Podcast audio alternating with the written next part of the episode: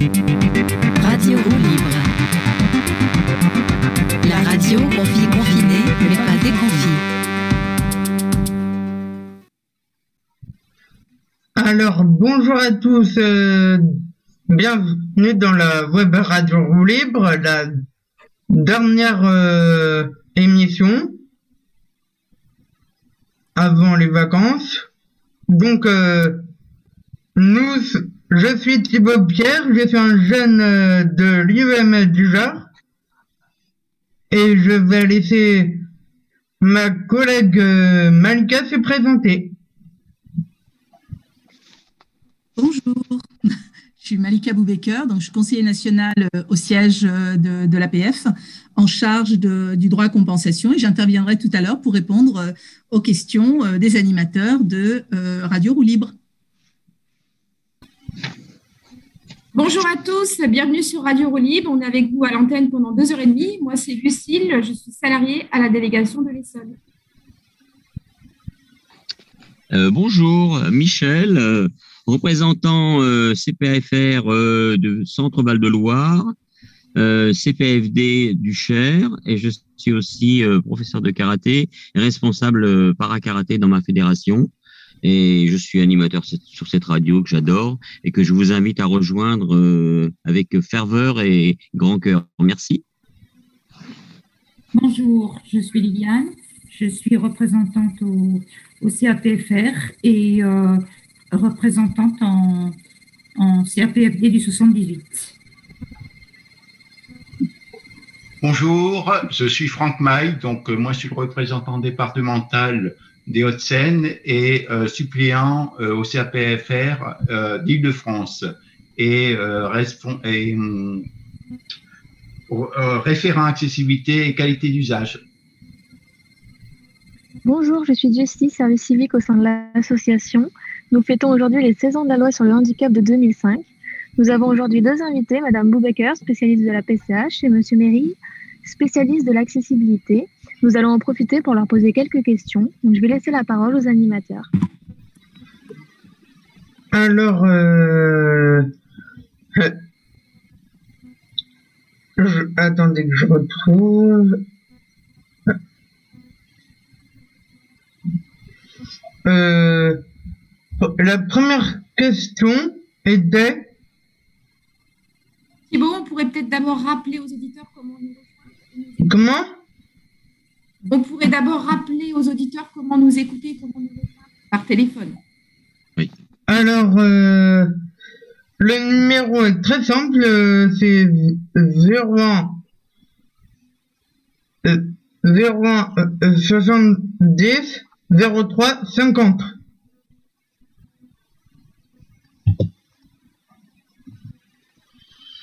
Première question posée par Thibault. Première euh, question sur les questions de PCH, du coup, avec Malika Boubaker, qui va répondre à toutes mes questions, qui va revenir sur l'histoire de la PCH et sur les dernières avancées. À toi, Thibaut.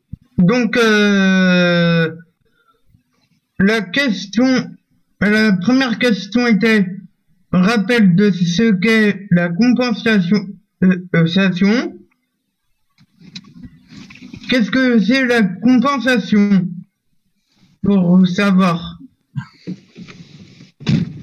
Alors, merci Thibault. Donc, euh, la prestation de compensation du, handicap, c'est une prestation, euh, une nouvelle prestation en fait, hein, qui est issue de la loi du 11 février 2005, dont nous fêtons justement l'anniversaire aujourd'hui et les 16 ans. Donc déjà, je voulais vous remercier de votre invitation et puis euh, d'avoir eu une très très bonne idée, d'avoir en fait une émission autour de deux sujets phares euh, de la loi du 11 février, donc euh, le droit à compensation et euh, l'accessibilité. Donc, sur la question de la prestation de compensation du handicap, c'est effectivement une nouvelle prestation qui existait auparavant, euh, s'appelle encore l'ACTP, l'allocation compensatrice pour tierces personnes, puisque les personnes ont encore le droit, dans le cadre de renouvellement de leurs droits, de pouvoir continuer à bénéficier de cette prestation, mais ils ont également le droit de demander donc cette nouvelle prestation de compensation du handicap qui est là pour financer en fait des aides pour toute personne en situation de handicap qui a besoin soit d'une aide humaine, soit d'une aide technique, soit d'aménager son logement pour pouvoir justement accéder à une autonomie pleine et entière. Voilà.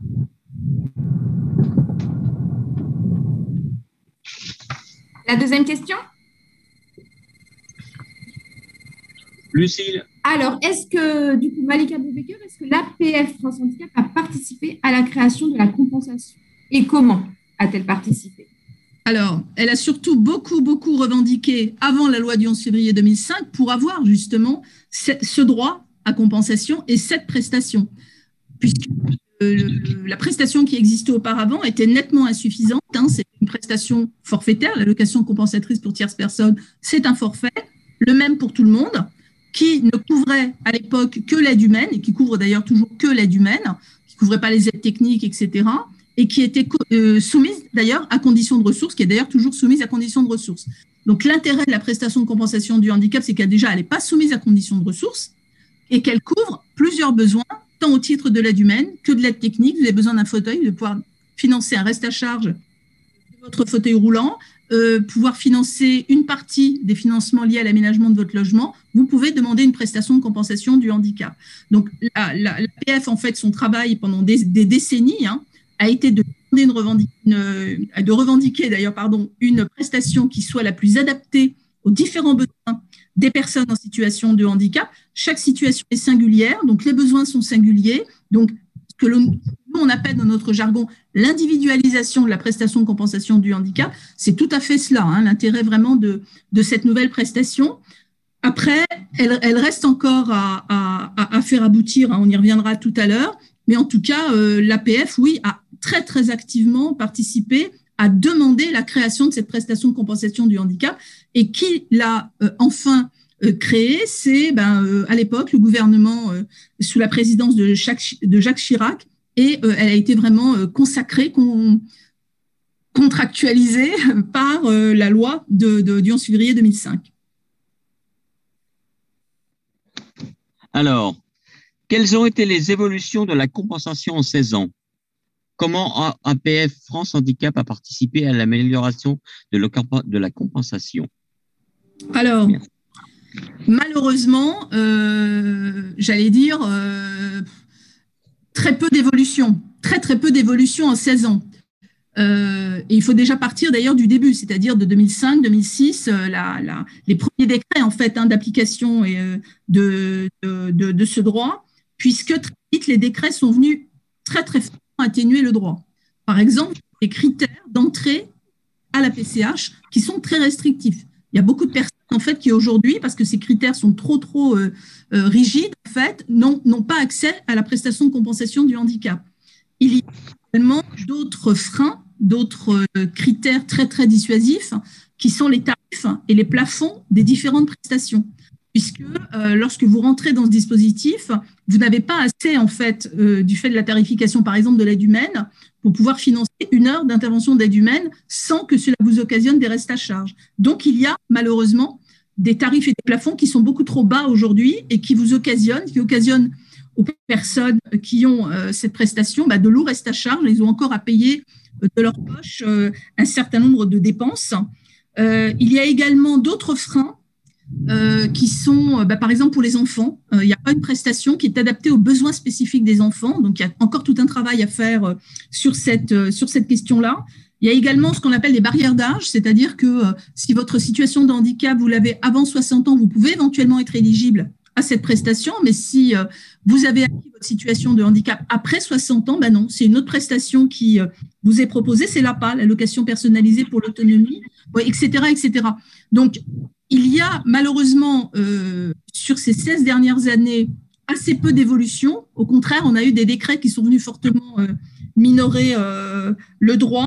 il y a encore, mais très récemment, une, petite mesure quand même qui a son importance et qu'on demandait, nous, depuis plus de 15 ans, qui était la défiscalisation de la PCH dédommagement familial, puisque les parents les proches aidants qui avaient cette prestation étaient fiscalisés.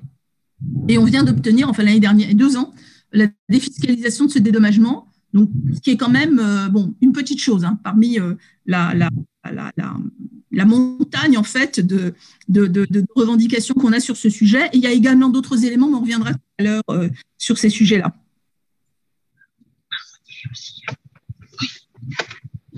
Alors, est-ce que la compensation a permis aux personnes avec des besoins spécifiques de satisfaire à leurs besoins Est-ce suffisant?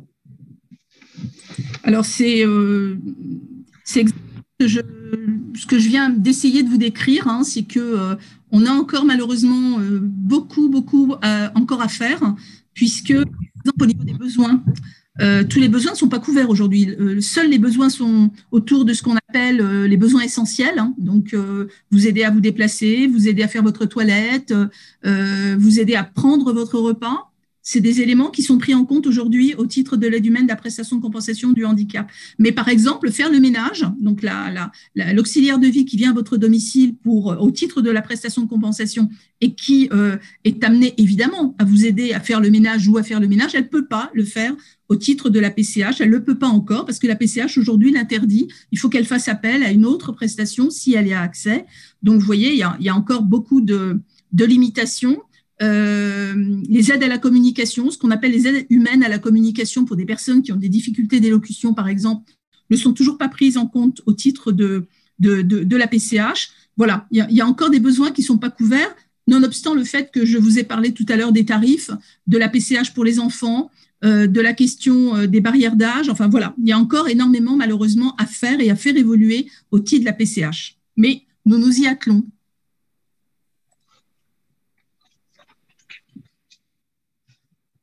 Liliane.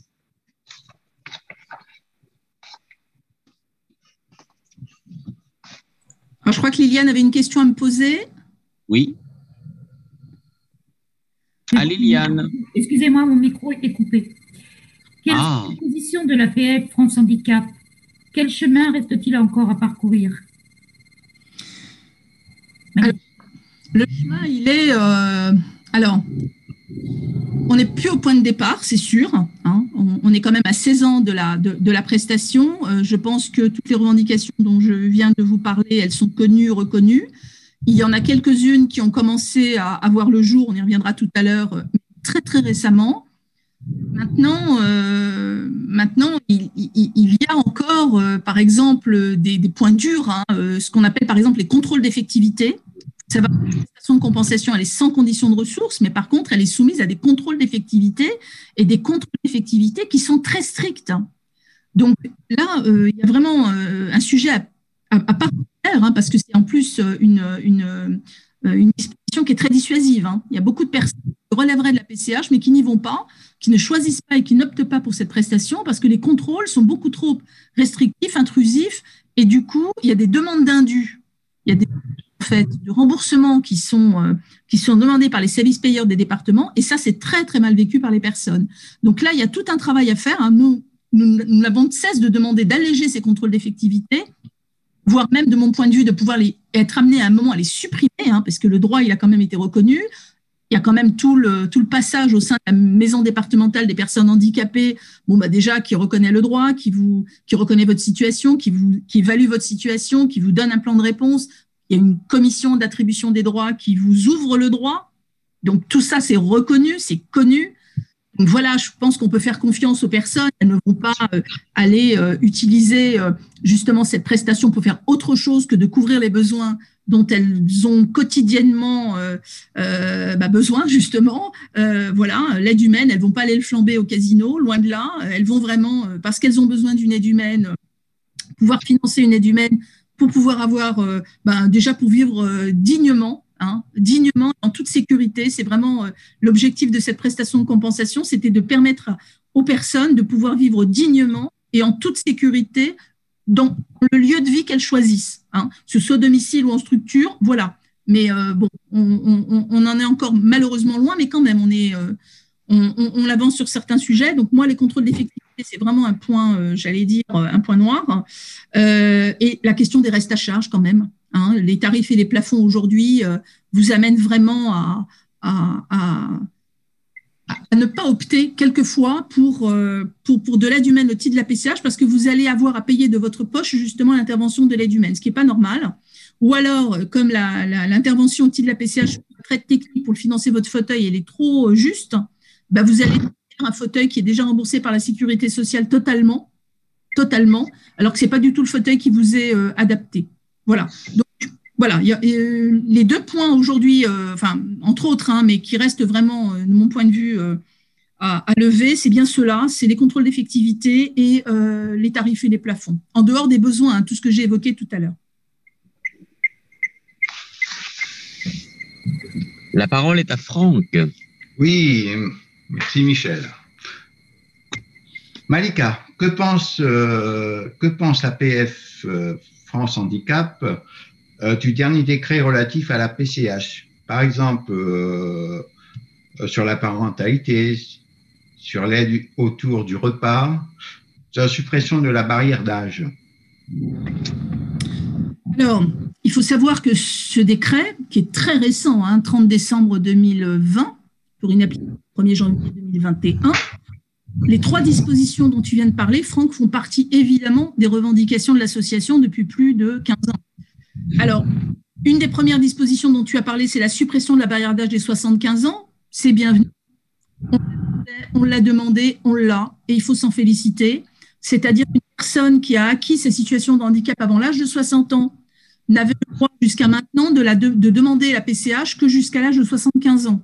Bon, elle avait droit à la PA, l'allocation personnalisée pour l'autonomie. Cette barrière d'âge vient de tomber, effectivement, avec la loi Mouillet de mars 2020 et qui euh, a été traduite par un décret euh, de mise en œuvre là, au 1er janvier 2021. Donc, c'est une bonne chose. Les personnes qui sont bénéficiaires, qui ont une situation de handicap avant l'âge de 60 ans et qui ont besoin de la PCH, ils vont pouvoir la demander jusqu'à la fin de leur vie. Et c'est une bonne chose. La deuxième disposition concerne les aides autour du repas. Parce qu'il y a une aberration quand même, c'est que la prestation actuelle, elle vous donne le droit d'avoir une aide humaine pour prendre votre repas. Par contre, comme je le disais tout à l'heure, elle ne vous aidait pas pour préparer le repas, pour faire la vaisselle et de manière plus générale sur les activités ménagères. Alors, avec ce décret, on ouvre le droit à ce qu'une aide humaine au domicile d'une personne au titre de la PCH lorsqu'elle vous aide à prendre le repas, lorsque le besoin de vous aider pour prendre votre repas a été reconnu, eh ben, cette aide humaine, elle pourra intervenir sur la préparation du repas, évidemment la du repas, mais également la vaisselle après le repas. Bon, premier pas, voilà, parce que c'est vrai que c'était complètement discordant, complètement aberrant. Maintenant, nous, nous demandons, c'est d'aller plus loin, c'est-à-dire que, euh, comme me disait une personne l'autre jour, j'ai le droit à ce qu'une aide humaine puisse m'aider à procéder à ma toilette, par contre, je dois continuer, moi, à vivre dans une poubelle parce qu'elle ne peut pas m'aider pour pouvoir euh, participer à mes, activités ménagères. Évidemment, je ne peux pas faire ma toilette, donc je ne peux encore moins faire le ménage. Voilà. Donc, euh.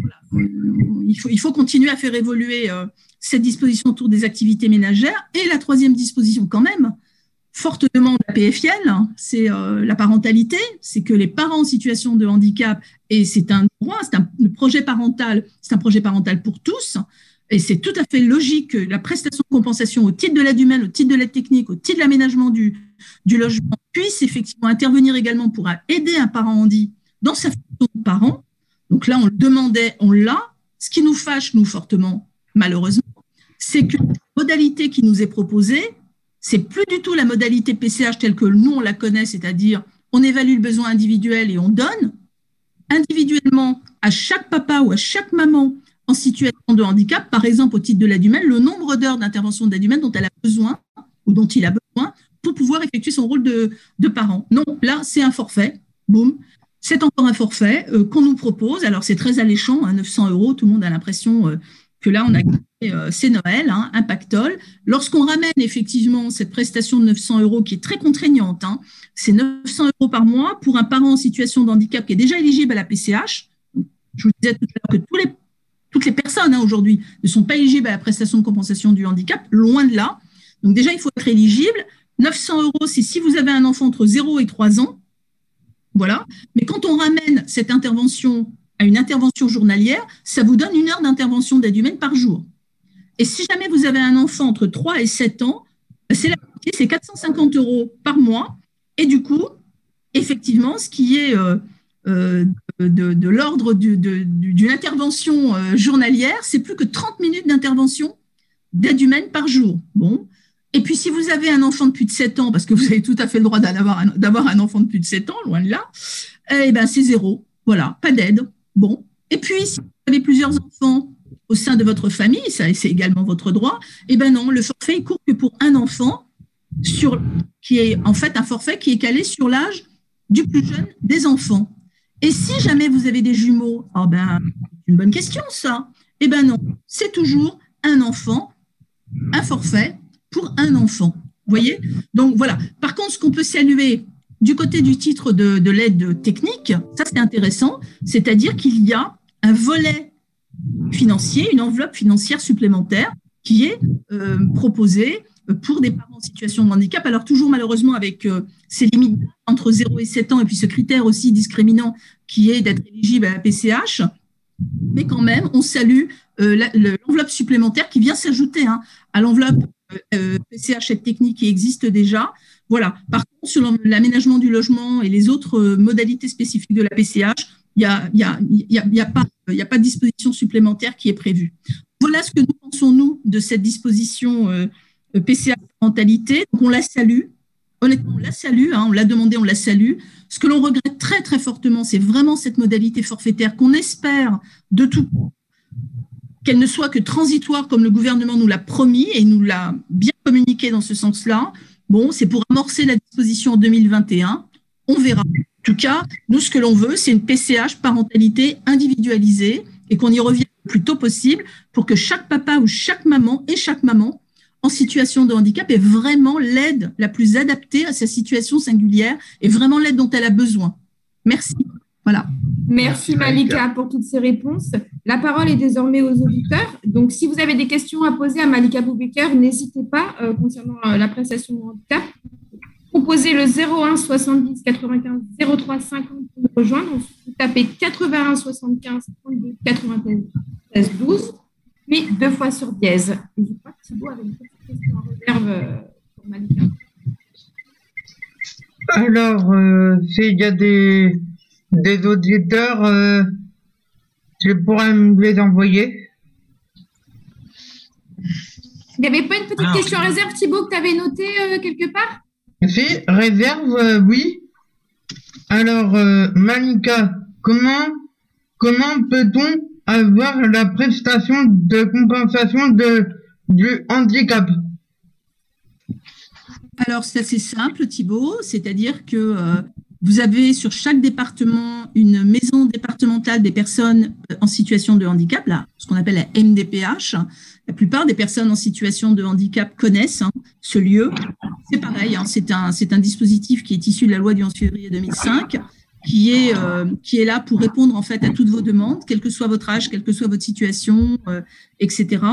Et euh, c'est auprès de la maison départementale des personnes en situation de handicap que les personnes, les parents en situation de handicap, enfin, de manière générale pour la PCH parentalité, mais pour demander une PCH, quelle que soit la nature de la PCH, doivent s'adresser à, leur MDPH. Donc il y a un formulaire de demande hein, et un certificat médical spécifique bah, que, pareil, que tout, le monde connaît, à remplir. Et, euh, et vous avez euh, après, euh, ben, vous commencez ce que l'on appelle, parce que beaucoup appellent malheureusement, un parcours du combattant, parce que c'est un parcours de demande au sein de la maison départementale des personnes handicapées qui risque de durer quelques temps. Alors c'est un petit peu différent selon les départements, mais malheureusement, les, situations actuelles sont assez, euh, sont assez difficiles et la crise Covid renforce encore euh, ces difficultés, même si les MDPH font beaucoup d'efforts pour euh, vraiment essayer de réduire les délais et essayer d'accueillir dans des conditions sanitaires, en tout cas, qu'ils essaient d'être les plus sécurisantes possibles. Enfin, quand même, hein, reste une des premières critiques qui est donnée aujourd'hui, enfin, qui est faite aujourd'hui aux maisons départementales, c'est bien, c'est bien la question des délais. Donc, je parle du parcours du combattant, c'est sûr. Euh, il faut être tenace, il faut être courageux. Mais euh, voilà, là, c'est une façon en fait de pouvoir demander d'accéder à un droit. Je répète, la, prestation de compensation du handicap, c'est une prestation, pardon, mais qui est liée à un droit, le droit à compensation. Donc, il faut faire valoir ses droits. Bon, merci Malika pour ces réponses. Alors, euh, c'est Michel. Euh, Malika, à travers toutes tes réponses, il m'est venu un mot, euh, prestation de compensation du handicap, et aussi accession à la dignité, parce qu'effectivement, une personne qui une situation de handicap, qui a quelqu'un pour faire sa vaisselle ou alors quelqu'un qui est pour qui qui est là pour euh, faire sa toilette ne peut pas, euh, par exemple, laver un petit peu de vaisselle parce que ça ne rentre pas dans le dans le cadre euh, de sa mission. Je trouve ça presque dégradant. Cette personne qui effectivement ne peut pas ne peut pas faire sa toilette, elle aura d'autant plus de, difficultés à faire sa vaisselle. Si en quelques minutes la personne qui est là payée avec une un petit salaire, bon, en général, faut pas rêver, hein, c'est pas non plus des milliardaires, mais ces gens-là, s'ils peuvent, allez, on voit une assiette, on les suit, mais par contre, effectivement, euh, les, les, textes, ils sont un petit peu rigides, et ça, c'est ça, c'est aussi une forme de handicap. Voilà. Il n'y a pas que les textes qui sont rigides, malheureusement. Oui. Il y a non, bah non, mais les hommes qui les font, oui, on est d'accord. Il y a les oui. contrôles, les contrôles d'effectivité dont je parlais tout à l'heure. Quand je dis des contrôles qui sont très stricts, hein, c'est des contrôles d'effectivité à l'euro près, c'est-à-dire qu'on va contrôler à l'euro près ce qui est dépensé, mais on va également contrôler ce que font les aides humaines au domicile des personnes. Et ça, c'est vraiment insupportable. C'est pour ça que c'est une, euh, comment dire, c'est un, c'est un point noir. Hein, c'est vraiment un point euh, qui, une agression qui, dans, la, très, dans, la, C'est un peu comme un une point... agression oui, dans l'intimité des gens. Oui, c'est vrai. C'est un point qui est oui. C'est un point qui est très dissuasif. Hein. Euh, mmh. Voilà, moi je connais des personnes qui ont décidé de garder l'allocation compensatrice pour tierces personnes et de surtout pas aller euh, euh, demander la prestation de compensation du handicap alors qu'elles en relèveraient et qu'elles ont vraiment besoin d'aide humaine important par jour. Hein. Donc c'est tout à fait la prestation qu'il leur faudrait. Sauf que ben, le contrôle d'effectivité et ces contrôles très restrictifs ben, sont très dissuasifs. Donc elles n'y vont pas. On a une question euh, d'un auditeur, euh, Léna DD22, euh, qui aimerait savoir comment sont calculées les heures de vie sociale. Bonne question. Alors, il existe effectivement un, volet qui s'appelle 30 heures de participation à la vie sociale. Alors, c'est une disposition qui est un peu flou et d'ailleurs assez mal, euh, assez mal, euh, assez mal utilisé et appliqué d'ailleurs par les MDPH. Hein. Si la personne ne la demande pas, ben il y a quelques MDPH qui ne le, qui, qui ne la donneront pas de manière spontanée. Mais c'est parce qu'en fait sa définition est elle-même très floue. ces 30 heures qui sont calculées sur le tarif de la PCH en emploi direct, donc c'est 13 euros euh, et quelques centimes, euh, multiplié par 30, donc 30 heures par mois, euh, qui doivent normalement être dédiées à pouvoir financer ben, un accompagnement humain, donc une aide humaine pour pouvoir accompagner une personne, donc qui relève toujours hein, de la PCH, attention, il faut qu'elle rentre dans les critères d'éligibilité, etc., pour ces actes dits de vie sociale. Donc, ça peut être euh, euh, ben, une promenade, ça peut être euh, aller au supermarché, ça peut être aller à un lieu culturel, l'accompagner dans un, dans un lieu sportif, etc. Enfin bref, une participation sociale, quelle qu'elle soit. c'est vrai que c'est un élément qui n'est pas encore très défini et qui, qui reste trop flou. Mais surtout qui reste très mal, pas souvent demandé parce que ben, ben, peu connu en fait. Voilà. Alors, ce qu'il faut savoir, c'est que les 30 heures de participation sociale par mois peuvent être normalement lissées sur une année. Hein. C'est-à-dire que euh, si vous n'avez pas forcément besoin de consommer euh, cette enveloppe sur euh, le mois de janvier, vous pouvez tout à fait l'étendre. Du coup, ça vous fait 30 heures plus 30 heures, etc. Et vous pouvez vous en servir lorsque vous avez un gros besoin, par exemple si vous partez en vacances, etc., et que vous avez besoin d'un accompagnement à ce moment-là. Mais c'est vrai que c'est une disposition qui est encore très floue. Hein. Donc, calé sur euh, le tarif de l'aide humaine en emploi direct. Je pense que c'était ça la question. Merci Malika.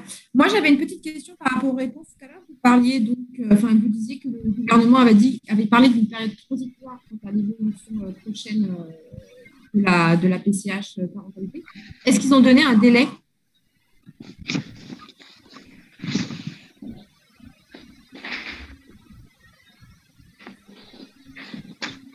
Vous m'entendez? Voilà, c'est mieux. Merci, ah, oui. pardon. Je suis désolée, j'ai des petits soucis de connexion. Euh, je, je, je, voulais revenir en fait sur les réponses que vous avez données tout à l'heure par rapport au fait que le gouvernement avait parlé d'une période transitoire euh, quant à l'évolution prochaine de la qualité. Est-ce qu'ils ont donné un délai? Un an. D'accord. Et, euh, d'accord. Et est-ce que. Et on espère qu'on tiendra ce délai et qu'on n'ira pas au-delà. En tout cas, nous, on y sera attentif. Et d'ailleurs, je profite d'ailleurs de l'antenne pour dire qu'on a lancé une enquête nationale à l'APF France Handicap, justement pour pouvoir remonter un maximum de situations euh, sur le terrain euh, on va envoyer dans très peu de temps d'ailleurs un questionnaire sur les sites, sur les réseaux sociaux, etc. Donc j'invite tous les parents en situation de handicap, quelle que soit leur situation, hein, quel que soit le nombre d'enfants, quel que soit l'âge de l'enfant, s'ils sont éligibles ou pas à la PCH, c'est pas le problème. Merci de pouvoir vouloir, de, pouvoir, pardon, nous remonter ce questionnaire pour que nous justement on ait un état des lieux euh, le plus exhaustif possible et en particulier euh, des, parents qui vont pouvoir entrer dans la disposition et puis après, par là même, on saura si c'est suffisant ou pas, euh, le forfait, la, réponse forfaitaire. Et puis, en creux, pouvoir euh, aller tout de suite bien identifier bah, en fait, les trous dans la raquette, hein, ce que moi j'appelle les trous dans la raquette, c'est-à-dire malheureusement les personnes qui sont exclues de ce dispositif. On connaît un certain profil et un certain nombre. Alors, le nom, on ne l'a pas justement, mais les profils, on les a à peu près. Mais je suis sûre qu'on n'a pas de tous les profils et que toutes les, toutes les situations ne nous sont pas remontées. Donc, voilà. Donc, je profite, j'en profite, je fais un appel. Le questionnaire sera bientôt en ligne sur tous les sites euh, euh d'APF France Handicap et également sur les réseaux sociaux. Merci de nous répondre. Oui, en délégation, à le relais, bien évidemment. Merci. Euh, il y a une, une autre question. Est-ce que est-ce qu'on a le droit à ces 30 heures lorsqu'on vit en masse, en maison d'accueil euh, spécialisée? Alors, je suis désolée, je t'entends très mal. Vraiment désolée. Donc, est-ce que quelqu'un veut bien reprendre la question Oui. Merci. Moi. Je la reprends, je la reprends. Non, moi, je la reprends. À ces 30 heures lorsqu'on vit en masse. Bonne question. Euh, il, y a, il y a des, euh, comment dire, ce qu'on appelle une prestation de compensation du handicap en établissement qui est assez spécifique. Hein. Euh, sur ces 30 heures, j'ai pas de réponse parce que je sais qu'elle est quasiment pas du tout communiquée. Donc voilà. Moi, ce que je sais, c'est qu'il y a des, ce qu'on appelle des, des, des des, des, des, prix journée, enfin des, des, prestations journées qui sont égales à 10% euh, euh, d'une certaine somme. Euh, enfin, ça vous, arrivez en fait à avoir, en, cumulant euh, le peu de droits que vous avez au titre de la PCH en établissement, à avoir vraiment quelques, euh, quelques, quelques euros à la fin du mois, mais qui sont loin de couvrir en fait vos besoins supplémentaires en masse. C'est assez compliqué le dispositif en, structure médico-sociale. C'est vraiment une prestation qui a été travaillée, calibrée pour la vie au domicile. Mais ce qui est pas plus mal, hein, parce que la vie au domicile il n'y avait rien. Hein. Hmm. Alors moi, personnellement, j'ai connu ce, phénomène quand Marine était euh, euh, dans la région parisienne, elle était dans un, établissement spécialisé et elle rentrait le week-end et pendant les vacances, je l'avais. Euh, j'avais une, petite prestation, mais qui était ridicule par rapport au coût de journée de, l'établissement. Hein. elle était, on parle beaucoup en ce moment, à, à Raymond Poincaré. Hein. Donc, euh, elle était là-bas, dans un dans dans un, lycée d'enseignement professionnel exprès. Euh, mais lorsqu'elle venait en vacances, on, me donnait une petite aide qui compensait un petit peu parce que effectivement, il faut, s'en occuper, il hein, faut l'emmener à droite à gauche. Il y a les soins, il y a ceci, il y a cela. Effectivement, c'est. Alors, si vous voulez vraiment une réponse, euh, une réponse, comment dire, très objective, c'est le montant journalier, c'est 1,62 c'est ça. Et 3,25 euros maximum. Et du coup, en mensuel, c'est 48,21 euros et 96,43. Voilà. Juste pour avoir. Alors, excusez-moi de vous couper, on a un appel. Est-ce que tu peux nous l'envoyer, Jessie? Oui. Attends, il y a un appel. Bonjour. Est-ce que tu peux nous l'envoyer, Allô? Jessie? Bonjour, Allô? bienvenue. Allô, bonjour. Bonjour. Bonjour à tous. Allô Allô Merci. Allô Bonjour. Bonjour. Euh, c'est Lénaïque, je travaille à la délégation euh, départementale des Côtes d'Armor. Ah, bonjour. Bienvenue, merci de nous rejoindre. Il y a de la neige là-bas? Il y a un décalage. Attendez, je vais éteindre la radio dans ce cas. Enfin, Oui, J'entendrai pas les réponses, mais. Attendez. Hop. Hop. Oui, moi je, je voulais intervenir aussi par rapport à cette prestation de compensation euh, donc sur la vie sociale. Euh, donc là, j'apprends qu'en fait, euh, les personnes ne sont pas forcément informées que cette prestation existe. Et aussi, nous, on remarque qu'elle peut être utilisée pour des rendez-vous médicaux. Et on se pose la question parfois aussi de cette, enfin, de ce temps. Est-ce qu'on peut appeler ça un temps de vie sociale?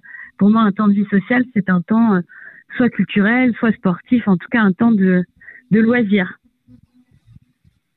Oui, bah c'est ce que je disais tout à l'heure, hein, c'est tout le problème de la définition.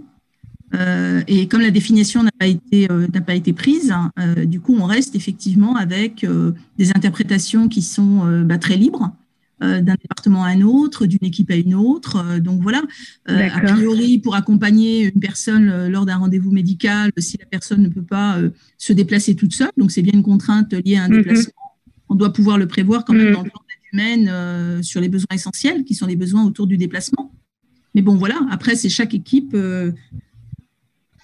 chaque MDPH de chaque équipe de chaque MDPH qui, euh, bah, qui, qui l'interprète comme elle le. Mais c'est lié en fait à la, à la non-définition de ces 30 heures de participation à la vie sociale. Enfin, il y a quand même bien d'autres difficultés que la participation à la vie sociale. On est d'accord sur la PCH. Hein oui, bien sûr. Bien sûr. Hein, Ok. Mm. Et du coup, de quelle manière on peut avoir justement euh, l'information, de savoir comment euh, dans chaque département ça fonctionne en fait? Parce que vous dites que chaque département décide plus ou moins de la manière dont euh, c'est mis en place. Bah moi, c'est un constat que je fais. Hein. Oui. C'est un constat. on, fait tous, on fait tous le constat. Enfin, ceux qui travaillent sur ces questions-là et ceux qui travaillent euh, en MDPH, on sait tous qu'il y a euh, une remontée qui est quand même assez objective, qui est l'inéquité territoriale et la façon dont sur chaque situation, dans chaque département, il y a effectivement des interprétations qui sont diverses. Hein. Il suffit de se pencher un petit peu sur le sujet et là, là du coup, on, est on est un terrain très connu. Alors, il y a, il y a aussi dans, dans, dans, les conseils ah, départementaux. Attends. Euh... S'il te plaît, Thibault. Dans les conseils départementaux, il y, a, il y a effectivement deux, trois personnes qui sont rattachées aux personnes handicapées. Alors, selon leur sensibilité, effectivement, il y a des choses qui passeront et d'autres qui passeront un peu moins. C'est un petit peu, c'est l'ambiguïté de cette loi. Elle donne une grande liberté mais aussi une grande liberté d'interprétation. Donc, on, en fonction de l'interprétation que l'on a, eh bien, ça peut être aussi une privation de droit. Parce que effectivement, il y a des endroits où on va offrir plus facilement une, une compensation euh, digne de ce nom, et d'autres, on va estimer que, eh ben non, ça c'est pas important, ça. Et là, euh, là, toutes les, tout est l'ambiguïté. Là, je rejoins euh, Oui, alors moi, je, je, j'émettrais quand même un, comment dire, une, une remarque pour, euh, pour tempérer quand même, euh, parce que là, on, là, a fait un mm. sur le forfait, euh, enfin sur les, sur les 30 heures de participation sociale, qui est la seule disposition qui est quasiment très peu définie, hein. franchement. Mais toutes les autres, hein, je le dis, elles sont mm. extrêmement contraignantes, au contraire. Hein. Lorsqu'on vient venir mm, contrôler si votre auxiliaire de vie, une fois qu'elle vous a aidé à, à, prendre votre repas, parce que vous étiez en difficulté et que vous aviez besoin d'une aide pour faire euh, votre ménage et qu'elle a le malheur d'intervenir pour faire votre ménage, là, je peux vous dire que, un, c'est dans les textes et deux, c'est en plus dans les contrôles. Donc non, moi, je trouve au contraire que c'est une disposition qui est extrêmement rigide, euh, qui pose énormément de difficultés aujourd'hui, mais concrètement dans la vie quotidienne des personnes lorsqu'ils euh, ont à, à mobiliser et comme je disais tout à l'heure, s'il y a vraiment des choses à faire lever, c'est bien ces, ces, dispositions qui sont au titre du contrôle de l'effectivité. Par exemple, il y a d'autres contraintes. Attention, euh, les contraintes euh, des tarifs et des plafonds dont je parlais tout à l'heure. Hein. Vous avez euh, un fauteuil euh, qui coûte 2000, 3000 euros, surtout les fauteuils mm, mm. alliage léger aujourd'hui. Hein, c'est purement les fauteuils les plus utilisés par les adhérents de l'APF. Il faut savoir qu'ils sont pris en charge au titre de la sécurité sociale, PPR, etc., au titre de 580 euros par mois, 0 euros au titre de la PCH, et avec un peu de chance, si jamais vous avez accès au fonds de compensation du handicap, vous avez un petit bout de prise en charge. Donc vous voyez, non, les règles sont très restrictives, beaucoup trop. Alors, il y a quand même des travaux en cours qui vont essayer de bouger les lignes sur ces prises en charge cette technique. Au niveau de l'aide humaine, non, il y a ça n'a pas bougé depuis quasiment 16 ans. Donc non, je trouve au contraire que euh, les dispositions sont très restrictives. Par contre, c'est là où euh, je rejoins Michel, c'est euh, la question, et je l'évoquais tout à l'heure également, c'est la question des départements, enfin, sur les départements, les MDPH, qui, normalement, ont les mêmes guides, ont les mêmes outils, les mêmes textes de Oui. on se retrouve quand même avec ces mêmes euh, outils, ces mêmes textes, ces mêmes dispositions qui sont, je répète tout à l'heure, à part le forfait, mais bon, le forfait, euh, parent- enfin, pardon, participation à la vie sociale, justement, est mal, on est mal parti parce que c'est la seule disposition qui n'est pas définie. Mais franchement, toutes les autres, elles sont extrêmement définies. Et malgré ça, on se retrouve avec des, interprétations différentes, des plans d'aide qui sont différents. Pourquoi une même situation euh, dans un département, la même, la même personne, la même situation, son même, le même environnement familial, le même environnement de vie, la personne déménage, elle se retrouve avec un plan d'aide qui est divisé par deux. Sa situation, malheureusement pour elle, n'a pas changé, n'a pas évolué. Par contre, elle a changé d'interlocuteur. Et ça, Voilà. c'est ça qui ne va pas. Et donc, et donc, j'en profite pour lancer un autre appel, c'est que vous le savez, euh, le gouvernement a adopté euh, à l'automne dernier quand même un texte extrêmement important parce qu'il a créé une cinquième branche de sécurité sociale qui est la branche autonomie. Voilà. Et vous savez que le pilote de cette branche, ça va être la CNC, la CNSA. Ça y est, la loi est votée donc dans- au, au titre du, du- du projet de loi de finances. Donc ça y est, c'est la CNSA qui, euh, qui est pilote de cette cinquième branche. Il y a un énorme enjeu derrière. C'est très très important ce qui se passe là. C'est que vous allez avoir un acteur comme la CNSA, Nationale Solidarité pour l'Autonomie, dont un des rôles quand même extrêmement importants est justement d'accompagner les MDPH en les outillant, élaborant des guides, euh, en les accompagnant de manière, euh, j'allais dire, euh, et réglementaire et opérationnelle dans l'application justement de ces dispositions. Et si son pouvoir est renforcé à ce moment-là, on aura, en tout cas nous on l'espère, une équité territoriale qui sera plus assurée. Nous, on agit, et c'était une question tout à l'heure euh, à laquelle je, malheureusement j'ai euh, j'ai- peu répondu, c'était la façon dont l'APF, dont APF France Handicap, en fait, euh, a- agit aujourd'hui. hein. Elle agit en fait à, à pas mal de niveaux. Elle agit évidemment euh, via ses plaidoyers, via tous les textes que vous connaissez, pouvoir d'agir, pouvoir, voilà, enfin, tous ces plaidoyers, mais également de manière assez concrète dans toutes les interpellations qu'elle fait, fait auprès des différents gouvernements, avec les contributions, hein, vous les avez tous, hein, sur tous nos sites, etc. Vous avez toutes nos contributions en ligne de manière assez régulière avec le fil, euh, la, lettre d'actualité politique où là on vous met hein, en lien euh, euh, via les réseaux intranet, mais également sur les sites officiels de l'association et les réseaux sociaux de l'association, toutes nos contributions.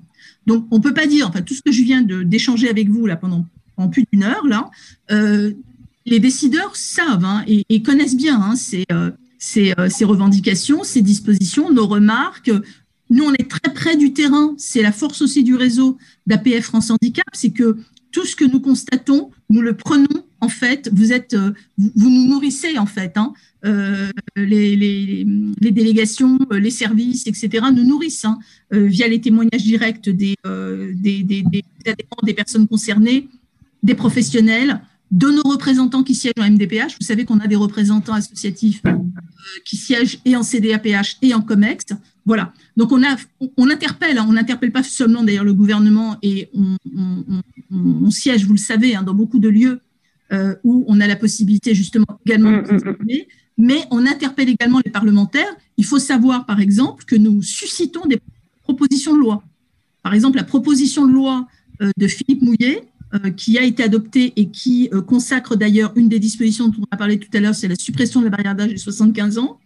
C'est nous qui l'avons, euh, comment dire, euh, on a accompagné euh, Monsieur Mouillet dans, euh, dans, dans toute la, tout le travail préparatoire en fait à cette PPL. Il n'y a pas que cette disposition d'ailleurs, hein, il y a d'autres dispositions dans le cadre de cette pro- proposition de loi qui vont arriver, euh, je l'espère. La question de la défiscalisation du dédommagement familial, c'est pareil. C'est une des dispositions et des revendications de l'APF depuis euh, euh, longtemps et qui a euh, abouti. La PCH parentalité, pareil, même si on n'est pas d'accord sur la, sur la modalité forfaitaire, bon, je l'ai dit tout à l'heure, mais c'est quand même hein, un combat qui est porté depuis plus de 15 ans euh, par l'association. Sur la question des activités ménagères, bon, moi, je, moi, je, moi, je vous le dis honnêtement, c'est une demi-victoire. C'est-à-dire, bon, euh, accompagner à la préparation du repas, accompagner à la, à la vaisselle après la prise du repas, bon, voilà, euh, c'est mieux que rien. On ne peut pas rejeter comme ça, même si on sait effectivement que c'est nettement insuffisant. hein, les, les, euh, les personnes qui aujourd'hui, euh, j'en connais, qui sont remontées très vite vers nous en disant mais nous c'est toutes les activités ménagères dont on a besoin et elles ont tout à fait raison. On prend, on prend et puis on continue. En plus, En plus, euh, quand, il y a ce, ce- ce- cet échange, notamment au niveau du ménage et tout, où on est un petit peu moins sur la personne, mais dans son environnement, il y a, l'aspect psychique, il y a, il y a cette présence humaine qui est absolument indispensable. Et on voit en ce moment avec la pandémie tout, tous ces, toutes ces remontées d'inquiétude de beaucoup de, de, de, de gens qui sont dans le médical et tout, et pas que, dans l'associatif et tout, où on voit que les gens sont en perdition, ils perdent un petit peu la boule, entre guillemets, et ça, le rôle régalien en train de, de revenir un petit peu au premier, au premier- Co- Comment? Pardon? Euh, je, je, je disais Continue, que- Michel, continue.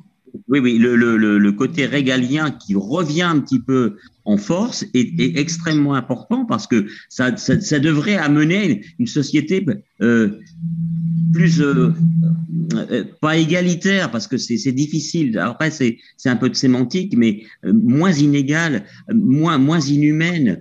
Euh, la compensation humaine, ça veut dire que on en a besoin. Le lien est hyper important. On se rend compte là maintenant que beaucoup de gens n'ont plus de contact entre eux. Les, personnes handicapées à certains niveaux, elles sont confinées, pour certaines, presque à vie. Et est-ce que, est-ce que les gens se rendent compte de ça? Alors, on ne tombe pas dans le misérabilisme et tout. On est plein de, plein de, plein d'énergie et tout. Nous avons des artistes qui sont des personnes handicapées qui sont vecteurs de, d'espoir et tout. On va passer sur un petit truc musical tout à l'heure. On a passé, on a passé, euh, bon, bah, il y a les grands corps malades, il y a, il y a Petrucciani, Michel Petrucciani, pianiste, bon, qui avait la, la, la- la maladie des os euh, de verre, qui est décédé très jeune. Quand on fermait les yeux, c'était un handicapé qu'on entendait. C'était un génie de la musique. Et, et Ray Charles, et puis j'en passe, et, des meilleurs. Donc, euh, malgré tout ça, euh, ne jamais oublier une chose, que l'être humain doit être au, centre de nos préoccupations. L'être humain, quel qu'il soit. On ne parle toujours de différences qui, font, qui, sont une chance, une force. Et là, on le vérifie tous les jours. Voilà. Bah, la prestation de compensation, elle, est- elle, a été, euh, comment dire, euh, revendiquée, je ne l'ai pas dit tout à l'heure, mais de, longue date par des actions, mais des actions fortes. hein. Il y a eu des manifestations, il y a eu même quelquefois des, manifestations aussi, euh, dire, qui ont, euh, qui ont amené euh, certaines personnes tellement elles étaient désespérées euh, à des actions où elles s'enchaînaient à des grilles de préfecture. personnes en situation de polyhandicap l'ont fait à l'époque, hein, en 99. C'est vraiment ce qui s'est passé pour qu'on reconnaisse en fait leur singularité, leur individualité et le fait que ce n'était pas un forfait qui pouvait euh, répondre à leurs besoins, qui était vraiment très singulier hein, et qui vraiment euh, euh, méritait d'être étudié, euh, mais comme de la dentelle, hein, pour pouvoir vraiment correspondre à leur. alors, Fougerolas dit aux habitudes de vie. Et c'est tout à fait ça, aux habitudes de vie. Parce que chaque personne est différente, chaque personne a des projets différents, chaque personne a un environnement différent. Et donc, la, la notion d'habitude de vie, c'est vraiment une notion qui est extrêmement intéressante et extrêmement importante à prendre en compte. Et le principe même de la prestation de compensation, c'est ça. C'est comment on peut, en respectant les habitudes de vie d'une personne, pouvoir l'aider, l'accompagner au minimum, au, au- au minimum et au maximum. Enfin, je veux dire, Oui, voilà. dans toute sa, dans, dans toute sa diversité de besoins d'aide pour qu'elle puisse justement réaliser ses fameux projets de vie. Mais moi, c'est plutôt ses habitudes de vie, pour qu'elle puisse vivre dignement, pour qu'elle puisse vivre en sécurité. La question de la sécurité, elle n'est pas anodine, parce que si vous n'avez pas l'aide humaine euh, euh, qui vous est nécessaire au moment où vous en avez besoin, une personne en situation de handicap peut tout à fait être mise en danger. La, la question de la présence aide humaine ou la présence nécessaire d'une aide, quelle qu'elle soit, à un moment, il faut pouvoir interroger aussi la mise en insécurité des personnes. Donc, derrière la dignité, la question de la sécurité, normalement, elle ne devrait même pas se poser, mais malheureusement, elle se pose lorsque vous avez une personne qui n'a pas d'heures d'aide humaine assez, assez euh, nombreuses pour pouvoir être adaptée au nombre d'heures dont elle a besoin dans la journée, voire même la nuit, de présence humaine auprès d'elle. Aujourd'hui, on le sait tous, hein, et on l'a vu, Michel, tu viens de le dire par rapport à la période de crise sanitaire qui vient et qui est en cours encore aujourd'hui, c'est que pendant toute cette crise sanitaire, on a vu en fait des personnes qui, comment dire, euh, de bon droit ou de, enfin, euh, pour, des raisons qui se justifiaient ou des raisons qui, étaient, qui se justifiaient peut-être un peu moins, mais en tout cas au début qui se justifiaient fortement parce qu'on ne savait rien justement de ce virus, qui ne voulaient plus de personnes extérieures à leur domicile, qui restreignaient un maximum les interventions extérieures. Et on sait tous, hein, le nombre d'heures, le nombre d'intervenants euh, et d'auxiliaires de vie qui défilent en fait au domicile des personnes, c'est juste assez effarant. Donc les personnes qui sont dans des situations de fragilité euh, de santé, hein, la plupart du temps évidemment, ben, se disaient bien, il va falloir que je, que je contrôle quand même le nombre de personnes qui arrivent de l'extérieur, voire même que je, je, je, je refuse toute intervention extérieure. Et du coup, qui prenait le relais? Ben, Les proches aidants. Les proches aidants, les familles. Donc c'est là où on a dû mettre en place aussi des solutions de répit hein, pour pouvoir euh, euh, justement que les proches aidants puissent aussi, eux, à un moment aussi souffler. Donc, euh, donc la question de la présence de l'aide humaine et du, et du comment dire, et de, et, et, et, de la présence qui est adaptée en fait aux besoins voilà, la présence humaine. aux souhaits de la personne. Mm. Je comprends tout à fait qu'une personne n'ait pas forcément envie d'avoir une aide humaine 24 heures sur 24 à ses côtés. Donc il y a des alternatives aussi sur lesquelles on peut tout à fait réfléchir. Hein. Mais à un moment, il faut aussi réfléchir sur le nombre d'heures suffisant euh, d'aide humaine qui est proposé par oui. les à certaines personnes qui sont nettement insuffisants et les conséquences que cela a. Aura. Oui, Juste, je voulais partager un constat que euh, nous on fait euh, en délégation, euh, parce qu'en délégation on, travaille beaucoup aussi sur ben, la vie sociale, le lien social, la rupture d'isolement, etc et euh, on rencontre beaucoup de difficultés euh, parce que la vie d'une personne en situation de handicap est rythmée par euh, ses interventions à domicile, par ses rendez-vous médicaux, par des horaires de transport qui parfois sont irréalistes et qui voilà qui vont circuler de 9h à 17h et on estime qu'après 17h la vie sociale s'est terminée. Les auxiliaires de vie qui viennent mettre des personnes en pyjama ou leur donner à manger à 18h. Euh, voilà, enfin, il y a des rendez-vous kinés qu'on peut pas décaler parce que c'est comme ça et du coup, ben, ça nous permet pas de vivre en fait notre vie sociale comme on l'entend. Et euh, c'est vrai que voilà, ça c'est un frein qui remonte beaucoup euh, de la part de, de nos adhérents. Mmh. Oui, tout à fait. Alors là, ça pose d'autres questions, euh, mais qui sont concomitantes pour moi. Hein. C'est euh, ben, les services d'aide humaine. Euh, c'est euh, comment dire, euh, c'est c'est le volet d'intervention que permettent, enfin l'offre de services en fait que permettent ces, ces, services d'aide à domicile. Hein. Il y en a qui proposent des volets d'intervention beaucoup plus beaucoup plus importants, qui proposent des astreintes, voilà. Mais c'est mm -hmm. aussi négocié dans le cadre des ce qu'on appelle des CEPOM hein, avec les départements, avec les financeurs, et et, et, et, puis d'autres aussi qui ont pu comment dire, bénéficier euh, d'un certain nombre de, de, dispositions pour pouvoir proposer une, une, une, offre de service qui répond le plus euh, aux besoins des personnes. Et aujourd'hui, on sait tous, hein, il y a plusieurs missions nationales hein, qui sont euh, pour l'instant en cours sur la question des services d'aide humaine. Il y en a beaucoup, vous savez, qui ferment, hein, qui n'arrivent plus, comment dire, à venir financièrement. ça, mm. séquence évidemment tous les jours et c'est vous venez tout à fait de euh, comment dire, euh, extrêmement bien de l'illustrer sur, ben voilà, des. Alors là, pour le coup, les habitudes de vie, euh, ben oui, elles sont complètement balayées parce que ben, l'auxiliaire de vie peut passer à 17 heures, donc ben, Madame va dîner à 17 heures et puis se coucher juste après parce que c'est le seul moment d'intervention possible de, de, de l'aide humaine. Donc là, oui, pour le coup, c'est c'est assez maltraitant. Hein. Pas dire autre chose. Mmh, mmh. Ouais, je, je, reprendrai une, une, citation de comme Martin Luther King, Je fais un rêve. Il y a plein de jeunes qui se sentent isolés, qui se sentent euh, seuls, qui ont un lien familial qui a été rompu par euh, les études, par ceci, cela.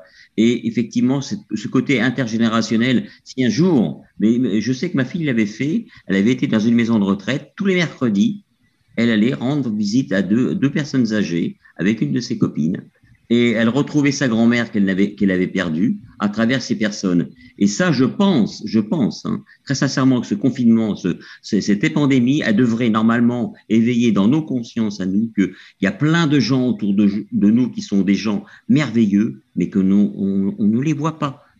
C'est comme ça, c'est terrible. On vit à 2000 à l'heure et il y a des gens qui sont à 1 km heure parce qu'ils ne peuvent pas faire. Il y a un tel décalage. Et je pense que euh, ça doit rentrer dans l'esprit des gens qu'il y a autour d'eux des gens qui sont des, perles, des, bijoux. J'y crois vraiment. Voilà. Alors moi, je, veux, sur, la question de l'isolement, parce que pour moi, c'est c'est aussi une vraie question. hein. Euh, Peut-être pour pouvoir tirer euh, une leçon un petit peu positive euh, de, de cette période. Alors, on, a, euh, on en a une, une illustration absolument merveilleuse avec justement la radio. Hum, Vous l'avez créée pendant le confinement pour lutter contre l'isolement. C'est juste extraordinaire et c'est c'est magnifique. Il y a également d'autres, vous le savez, hein, d'autres d'autres solutions, et en particulier technologiques, hein, qui se développent de plus en plus et qui sont de véritables aides euh, de communication, d'aide à la communication pour les personnes en situation de handicap, quelle que soit leur situation de handicap et quelles que soient leurs difficultés. Euh, on a un service à l'APF, à APF France Handicap, justement, vous le savez, hein, c'est, euh, il s'appelait avant CRNT, Centre de ressources nouvelles technologies, il s'appelle maintenant le Hub, et bientôt il va s'appeler TechLab. Donc c'est un service, en fait, qui veille, qui fait une veille énorme, hein, et qui recense toutes les nouvelles technologies d'aide à la communication, toute, toute forme d'ailleurs d'aide à la communication, d'aide à l'apprentissage, l'interface homme-machine, qui est euh, l'ordinateur et toutes les applications euh, qui existent, toutes les commandes, effectivement, que ce soit euh, la souris, que ce soit les commandes à l'œil, que ce soit les synthèses vocales, que ce soit, enfin voilà, toutes ces nouvelles technologies, ils adaptent même les gamers, ils, adaptent même les, jeux. Voilà, donc juste pour vous dire que la lutte contre l'isolement, elle est humaine, mais elle est également technologique, et, euh, et APF France Handicap il, il- il y a sa part et prend sa part. Merci. Voilà. Alors, nous ne sommes peut-être pas les rois, Michel, mais je crois, je crois que nous allons être la, la reine et de la radio. Et avant de devenir Gaga, je crois que nous allons écouter Radio Gaga. attends, euh, une petite seconde. Alors, Vous voulez intervenir Oui, tout à fait. Euh, voilà, moi j'ai une, euh, il y a, il y a une question qui a été posée par euh, euh, par Tammy. Euh, Est-ce qu'on a le droit à ces 30 heures lorsque on vit en masse? J'y ai répondu tout à l'heure, Franck. Vous avez Elle a été posée, oui. Oui, D'accord. Qui est arrivée en doublon sur le chat. Merci. Bah, en tout cas, merci beaucoup, Malika, euh, d'avoir euh, d'être intervenue sur la radio, d'avoir répondu Merci. à nos questions à ces.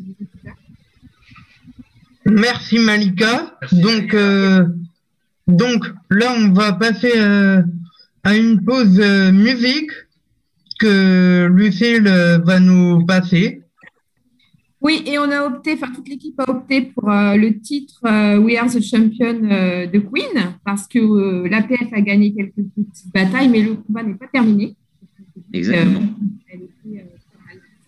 Donc, on Et- se retrouve tout de suite après cette petite pause musicale. Restez avec nous sur Radio Libre. À tout de suite.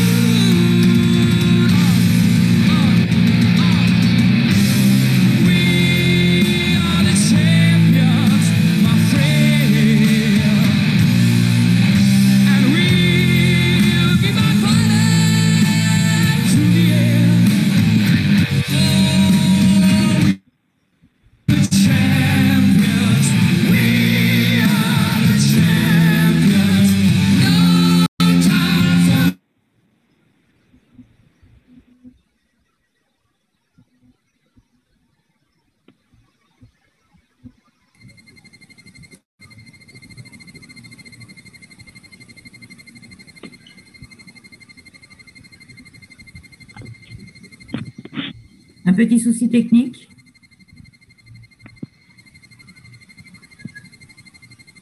Franck, tu voulais parler? Nous avons un appel, donc ça tombe bien, je le prends. Prends-le.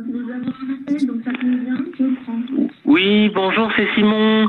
Oui, bonjour, à euh, Simon. C'est Simon Schmitt du 92. Bonjour Franck.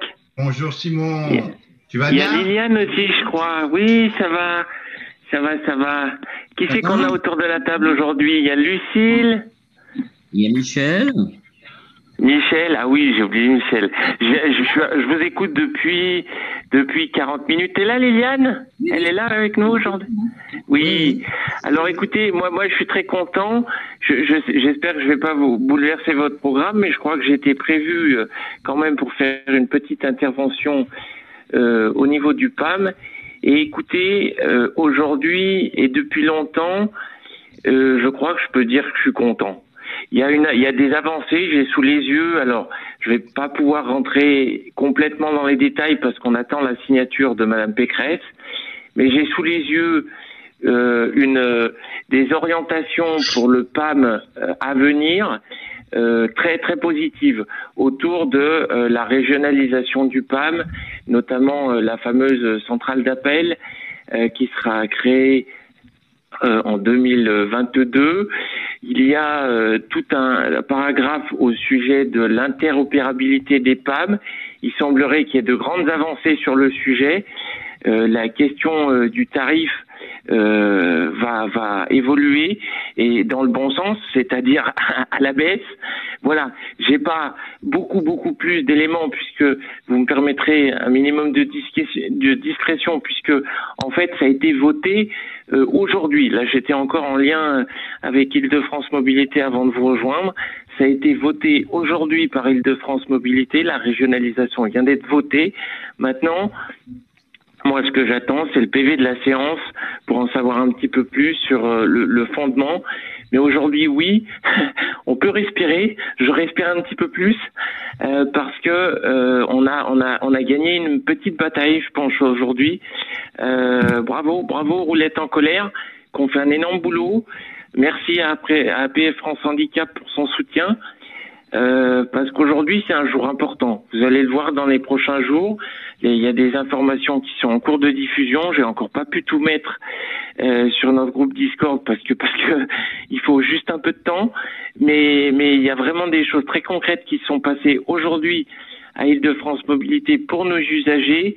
Alors, euh, tout n'est pas parfait, hein, je le dis tout de suite, on n'a pas obtenu du 100% partout et surtout, mais encore une fois, le tarif va bouger. La question de l'interopéra- l'interopérabilité des PAM, c'est-à-dire le fait de pouvoir se rendre un peu partout dans les départements, ça va évoluer très concrètement, très rapidement. Voilà, deux, deux, deux, trois grandes avancées que j'ai données et c'est bien. Voilà, je suis content. Merci Simon. Donc, euh, merci Simon. Donc, euh, C'est le collectif des roulettes en colère et APF. Moi, je ne fais que animer tout ça, mais c'est vrai que je suis content. Ça fait longtemps que j'avais pas, ça fait longtemps que j'étais pas très content sur le sujet, même pas content du tout. Et là, euh, aujourd'hui, euh, j'ai vraiment des propositions très concrètes. Il manque plus que le tampon de la présidente de région, mais voilà, c'est vraiment clair. Euh, bon, j'ai tout à fait conscience de pas pouvoir euh, être très précis, mais parce que j'attends la signature. Vous comprendrez bien que voilà, c'est difficile pour moi de faire plus. Mais voilà, bravo à tous. Merci à APF France Handicap et je peux prendre des questions si Je voudrais remercier d'abord avant tout, remercier le, le, le, le mouvement des roulettes en colère dont je suis avec, euh, donc je suis avec Simon. Et c'est vrai qu'on fait un travail remarquable. Quand on voit qu'on commence à avoir des pas d'avancement, qu'on a de l'espoir, je peux vous garantir se dit waouh, on est bien parti. Oui, oui, là, franchement, je, je suis pas quelqu'un. euh, je je le dis, je suis difficile à satisfaire. J'ai cette étiquette-là. C'est vrai, j'assume. Aujourd'hui, je respire. Aujourd'hui, je respire un peu plus parce que c'est le fruit d'un travail qui, je le rappelle, a commencé en avril 2019. hein. On a commencé très tôt à revendiquer avec Franck, avec d'autres, sur le PAM. Et aujourd'hui, on a vraiment, pour moi, les premiers fruits concrets, réels, euh, qui vont vraiment améliorer la vie des gens euh, dans l'ensemble du territoire en Ile-de-France. Malika, tout à l'heure, parce que j'ai eu le temps de vous écouter un tout petit peu, parlait d'équité et des droits. Eh bien, ce que nous avons fait avec les roulettes en colère, c'est ça. C'est vraiment ramener de l'équité dans le service. On a, on a, je pense qu'on a gagné quelque chose d'intéressant aujourd'hui. Et voilà, je pense que de temps en temps, il faudra qu'on prenne le temps de, de, de saluer ça parce que c'est une belle avancée. Ça fait longtemps qu'il n'y en avait pas eu en la matière et là, elle est très concrète. Bonjour Simon, c'est Malika. Je suis encore là. Bonjour Malika. Ah, t'es encore là, chouette. Je sais encore que là, t'étais encore oui. là. Je, Je, je t'écoute Eh ben, avec écoute, grand plaisir. Oui, eh ben non, mais d'abord euh, mer- merci à toi. Moi, je t'ai entendu euh, parler sur la, PCH, évidemment. Mais c'est marrant parce que sait bien parce qu'on va tous dans le même sens. Tu parlais d'équité au niveau de la PCH. Eh bien là, aujourd'hui, on est en train de la construire et on est en train de la gagner avec le PAM en Île-de-France. Et ça, c'est génial parce qu'on tire tous dans le même sens. On va vers l'équité des droits pour l'ensemble des handicaps et pour toute la région. Et vraiment, aujourd'hui, ouais, je suis content. je suis content parce que c'était pas facile, tu le sais. Hein. Il faut se battre hein, pour ces batailles. Ouais. Hein. Je sais. Bravo Simon. Bravo. Non, mais bravo, Donc, euh, bravo, c'est chouette. voilà. Et puis voilà, bah maintenant euh, il y a un rendez-vous avec Madame Pécresse qui se profile. Bah c'est bien, on va pouvoir l'aborder un petit peu plus euh, sereinement. Et puis il faudra euh, transformer l'essai, c'est-à-dire que là il y a beaucoup de choses qui sont très concrètes, très écrites, mais effectivement il faudra qu'on ait la vigilance pour que tout ça se concrétise euh, réellement sur le terrain. Mais je voudrais aussi souligner le travail d'Île-de-France Mobilité. Vraiment, je les ai remerciés d'ailleurs avant de venir. euh, parce que euh, ils nous ont vraiment écoutés depuis quelques mois. Hein. Liliane, tu m'as accompagné entre autres. Euh, ils nous ont vraiment, ils ont pris le temps. Ils nous ont recontactés encore il y a quelques jours. On les sent très proactifs. Moi, je sens un nouvel élan au niveau de la région Île-de-France. C'est ce que j'ai écrit. J'espère qu'il sera euh, durable. Je compte sur euh, euh, Madame Pécresse, sur la région, sur l'ensemble des élus du Conseil régional. Il faut, il faut vraiment finaliser ce, ce dossier. Il faut vraiment, voilà, qu'on concrétise tous ces, tous ces principes que j'ai énoncés, qui sont vraiment couchés sur le papier et qui attendent plus que le, le cachet de la présidente de région. Mais voilà, ça c'est, on a bien avancé. Je suis content et ça va aider la vie des gens. qui a été aussi formidable dans, ce- dans- dans cette aventure, puisqu'on peut parler d'une aventure, eh bien, c'est toutes ces associations qui se sont liées. Était- Oui, oui, oui, oui. Et je suis très content parce que on, on a, on a. Alors moi, j'ai échangé avec certains, pas tous, mais globalement, très rapidement. Et ça, c'est aussi une force qu'on a su créer. C'est que très rapidement, on, on- s'est rendu compte qu'on avait les mêmes problèmes et qu'on voulait la même chose. Et c'est vrai que je pense que ce qui a fait la différence par rapport à avant, c'est que Île-de-France Mobilité et la région se sont retrouvés face à un bloc associatif. Et ce bloc associatif, il a, il a permis de nous rendre incontournables, en fait. Vous voyez? Donc ça, c'est, ça, c'est très positif. Là, j'ai j'ai- l'image en tête, là. C'est les- c'est le 15 de France, quand il a joué samedi. Il y avait un collectif, il y avait une idée, c'est de transmettre euh, un- un- un savoir, le ballon, et marquer un essai et ensuite le transformer. La transformation, ce sera la Ouais, c'est ça. Voilà, c'est la signature, sera la transformation. aujourd'hui. Ouais. marqué. Et ça, c'est très bien. Et nous sommes un collectif et nous, nous appartenons au collectif, euh, de, de.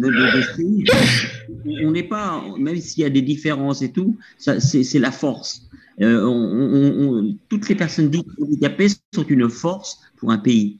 Un pays qui ne Il y a reconnaît pas aussi, les habitants. oui, il y a aussi une chose qui a fait, je pense, qui a fait et qui va faire la différence, c'est qu'aujourd'hui, encore plus qu'hier, il y a notre volonté aux roulettes en colère de travailler de manière très transversale, c'est-à-dire que Nicolas Méril, il est associé dans cette démarche-là.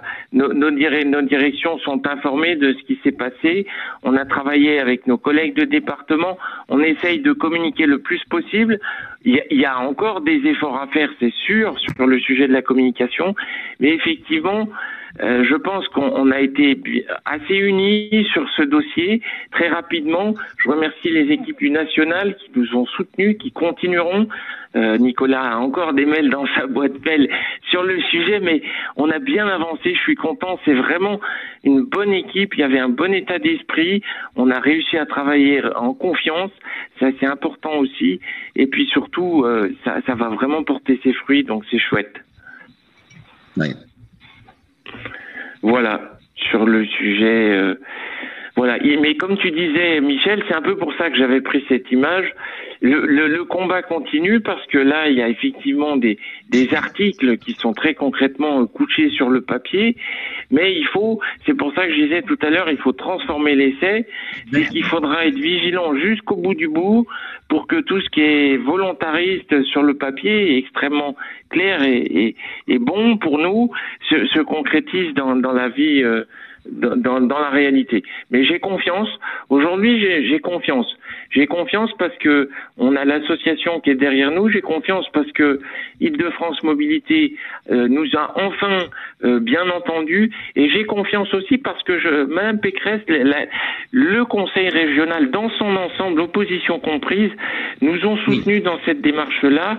Et j'espère qu'on aura euh, les moyens très concrets de- de- d'améliorer durablement ce PAM. C'est aussi ce que nous attendons. Tout à fait. Voilà. Arriver, Tout à fait. arriver à- arriver à sensibiliser les gens sur le fait que, que des personnes différentes qui ont un handicap, alors après, il faut reprendre le mot handicap dans, dans sa terminologie exacte, mais euh, c'est pas forcément euh, un boulet, hein, c'est au contraire quelque part une chance, parce que d'abord sur le plan technologique, quand on voit les avancées, quand on voit qu'une personne peut avoir un fauteuil élévateur et qu'il euh, verticalisateur, il a fallu que des gens se penchent là-dessus. Il y a des ingénieurs, il y a, il y a plein de choses. Ça a fait travailler beaucoup de gens. Moi, où je suis à Bourges, il y a des ingénieurs, il y a une école d'ingénieurs, ils ont trouvé un système pour que les gens puissent aller dans la piscine. D'accord? Ils ont inventé un truc un peu comme un robot qui leur permet d'aller dans la piscine. Donc, euh, de ce handicap, on a, on a aussi créé, c'est des besoins qui, qui, qui, qui, ont- qui sont nés de, de, de, de, de ce manque de, de, de, de mobilité.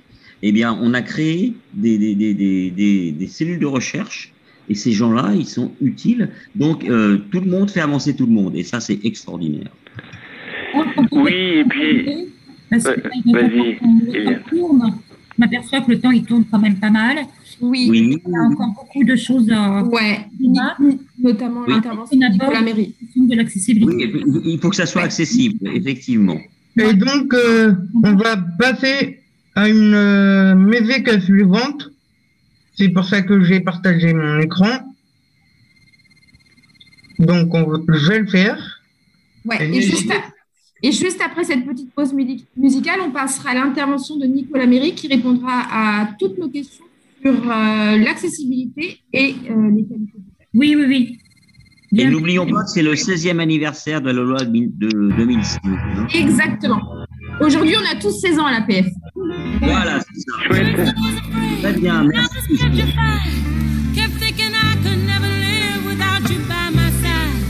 But then I spent so many nights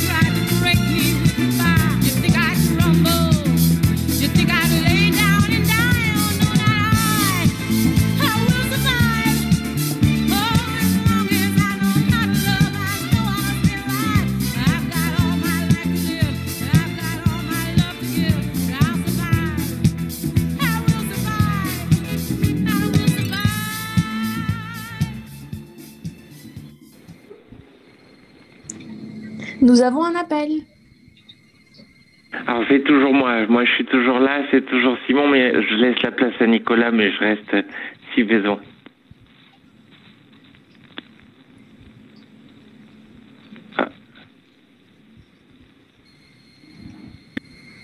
Bonjour.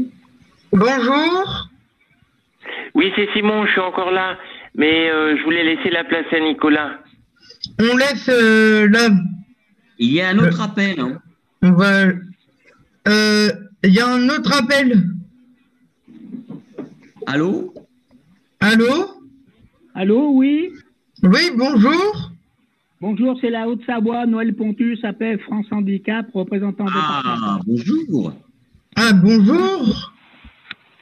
Est-ce que Bonjour. vous avez vu la, la dame de Haute-Savoie? Non, vous l'avez pas Ah vue? non, moi je suis pas une dame.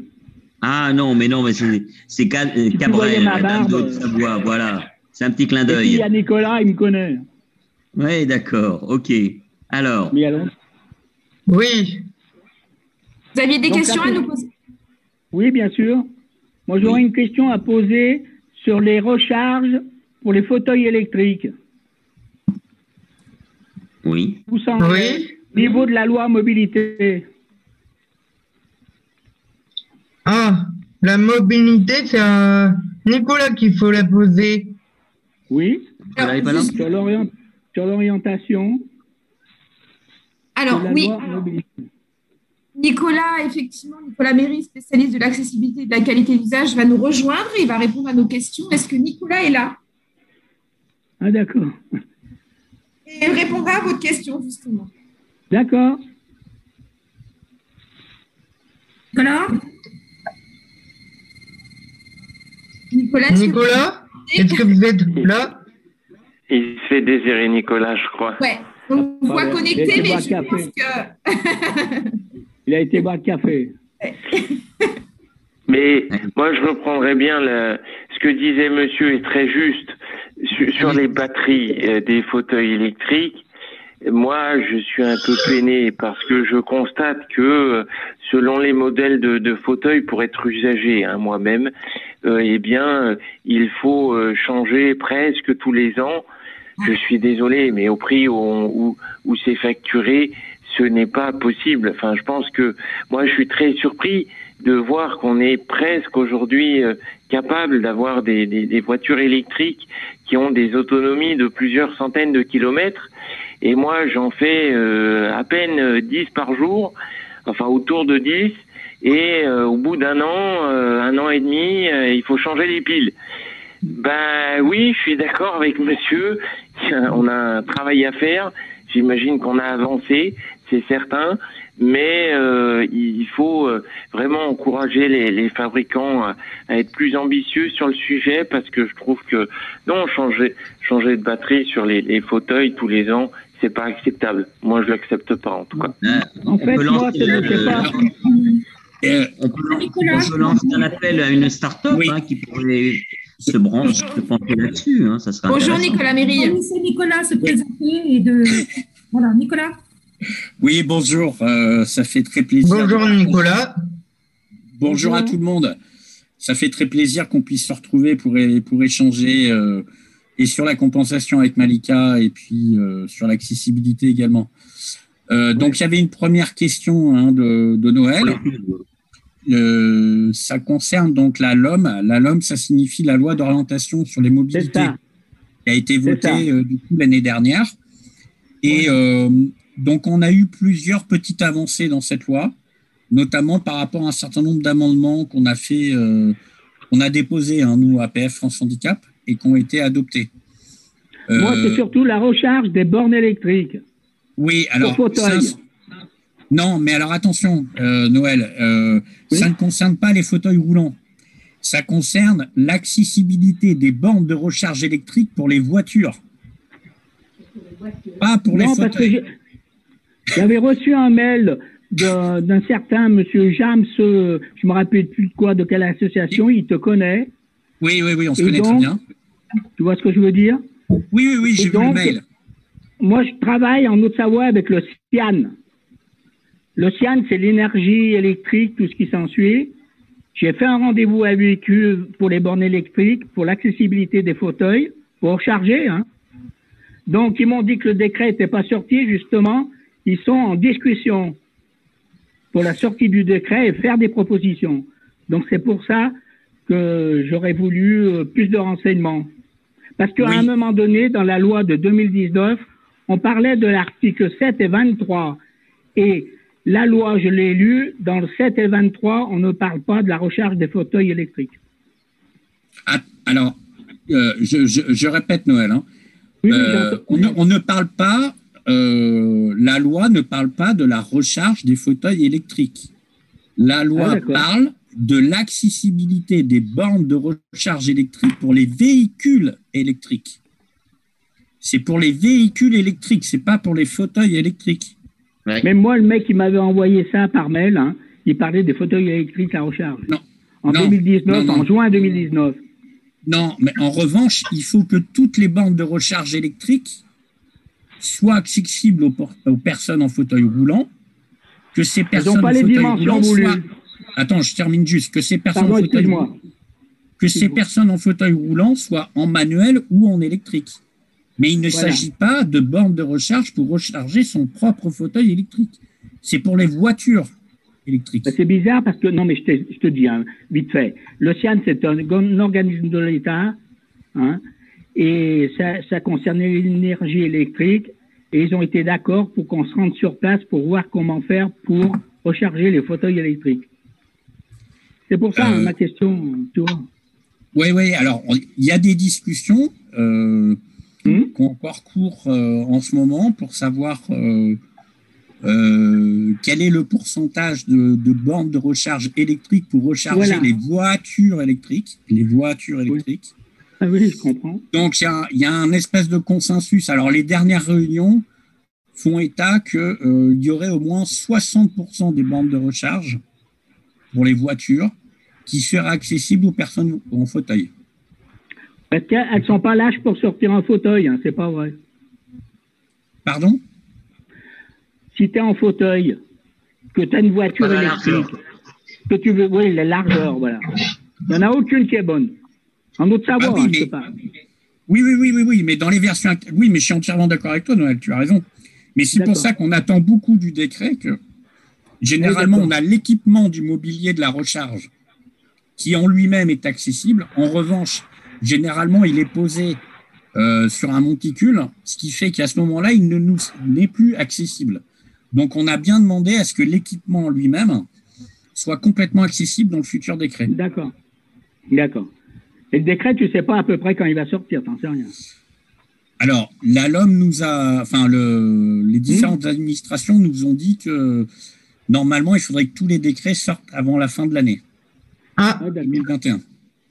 Ah là, j'ai, là, j'ai une, une question de, de Malika qui dit la durée de vie des batteries des FRE. Ah mince. Non. Je ne vois pas. Là, je me promets une petite insert. C'est que euh, Oui. Simon, Simon et Noël ont Oui. ont une question autour de la durée de vie des batteries.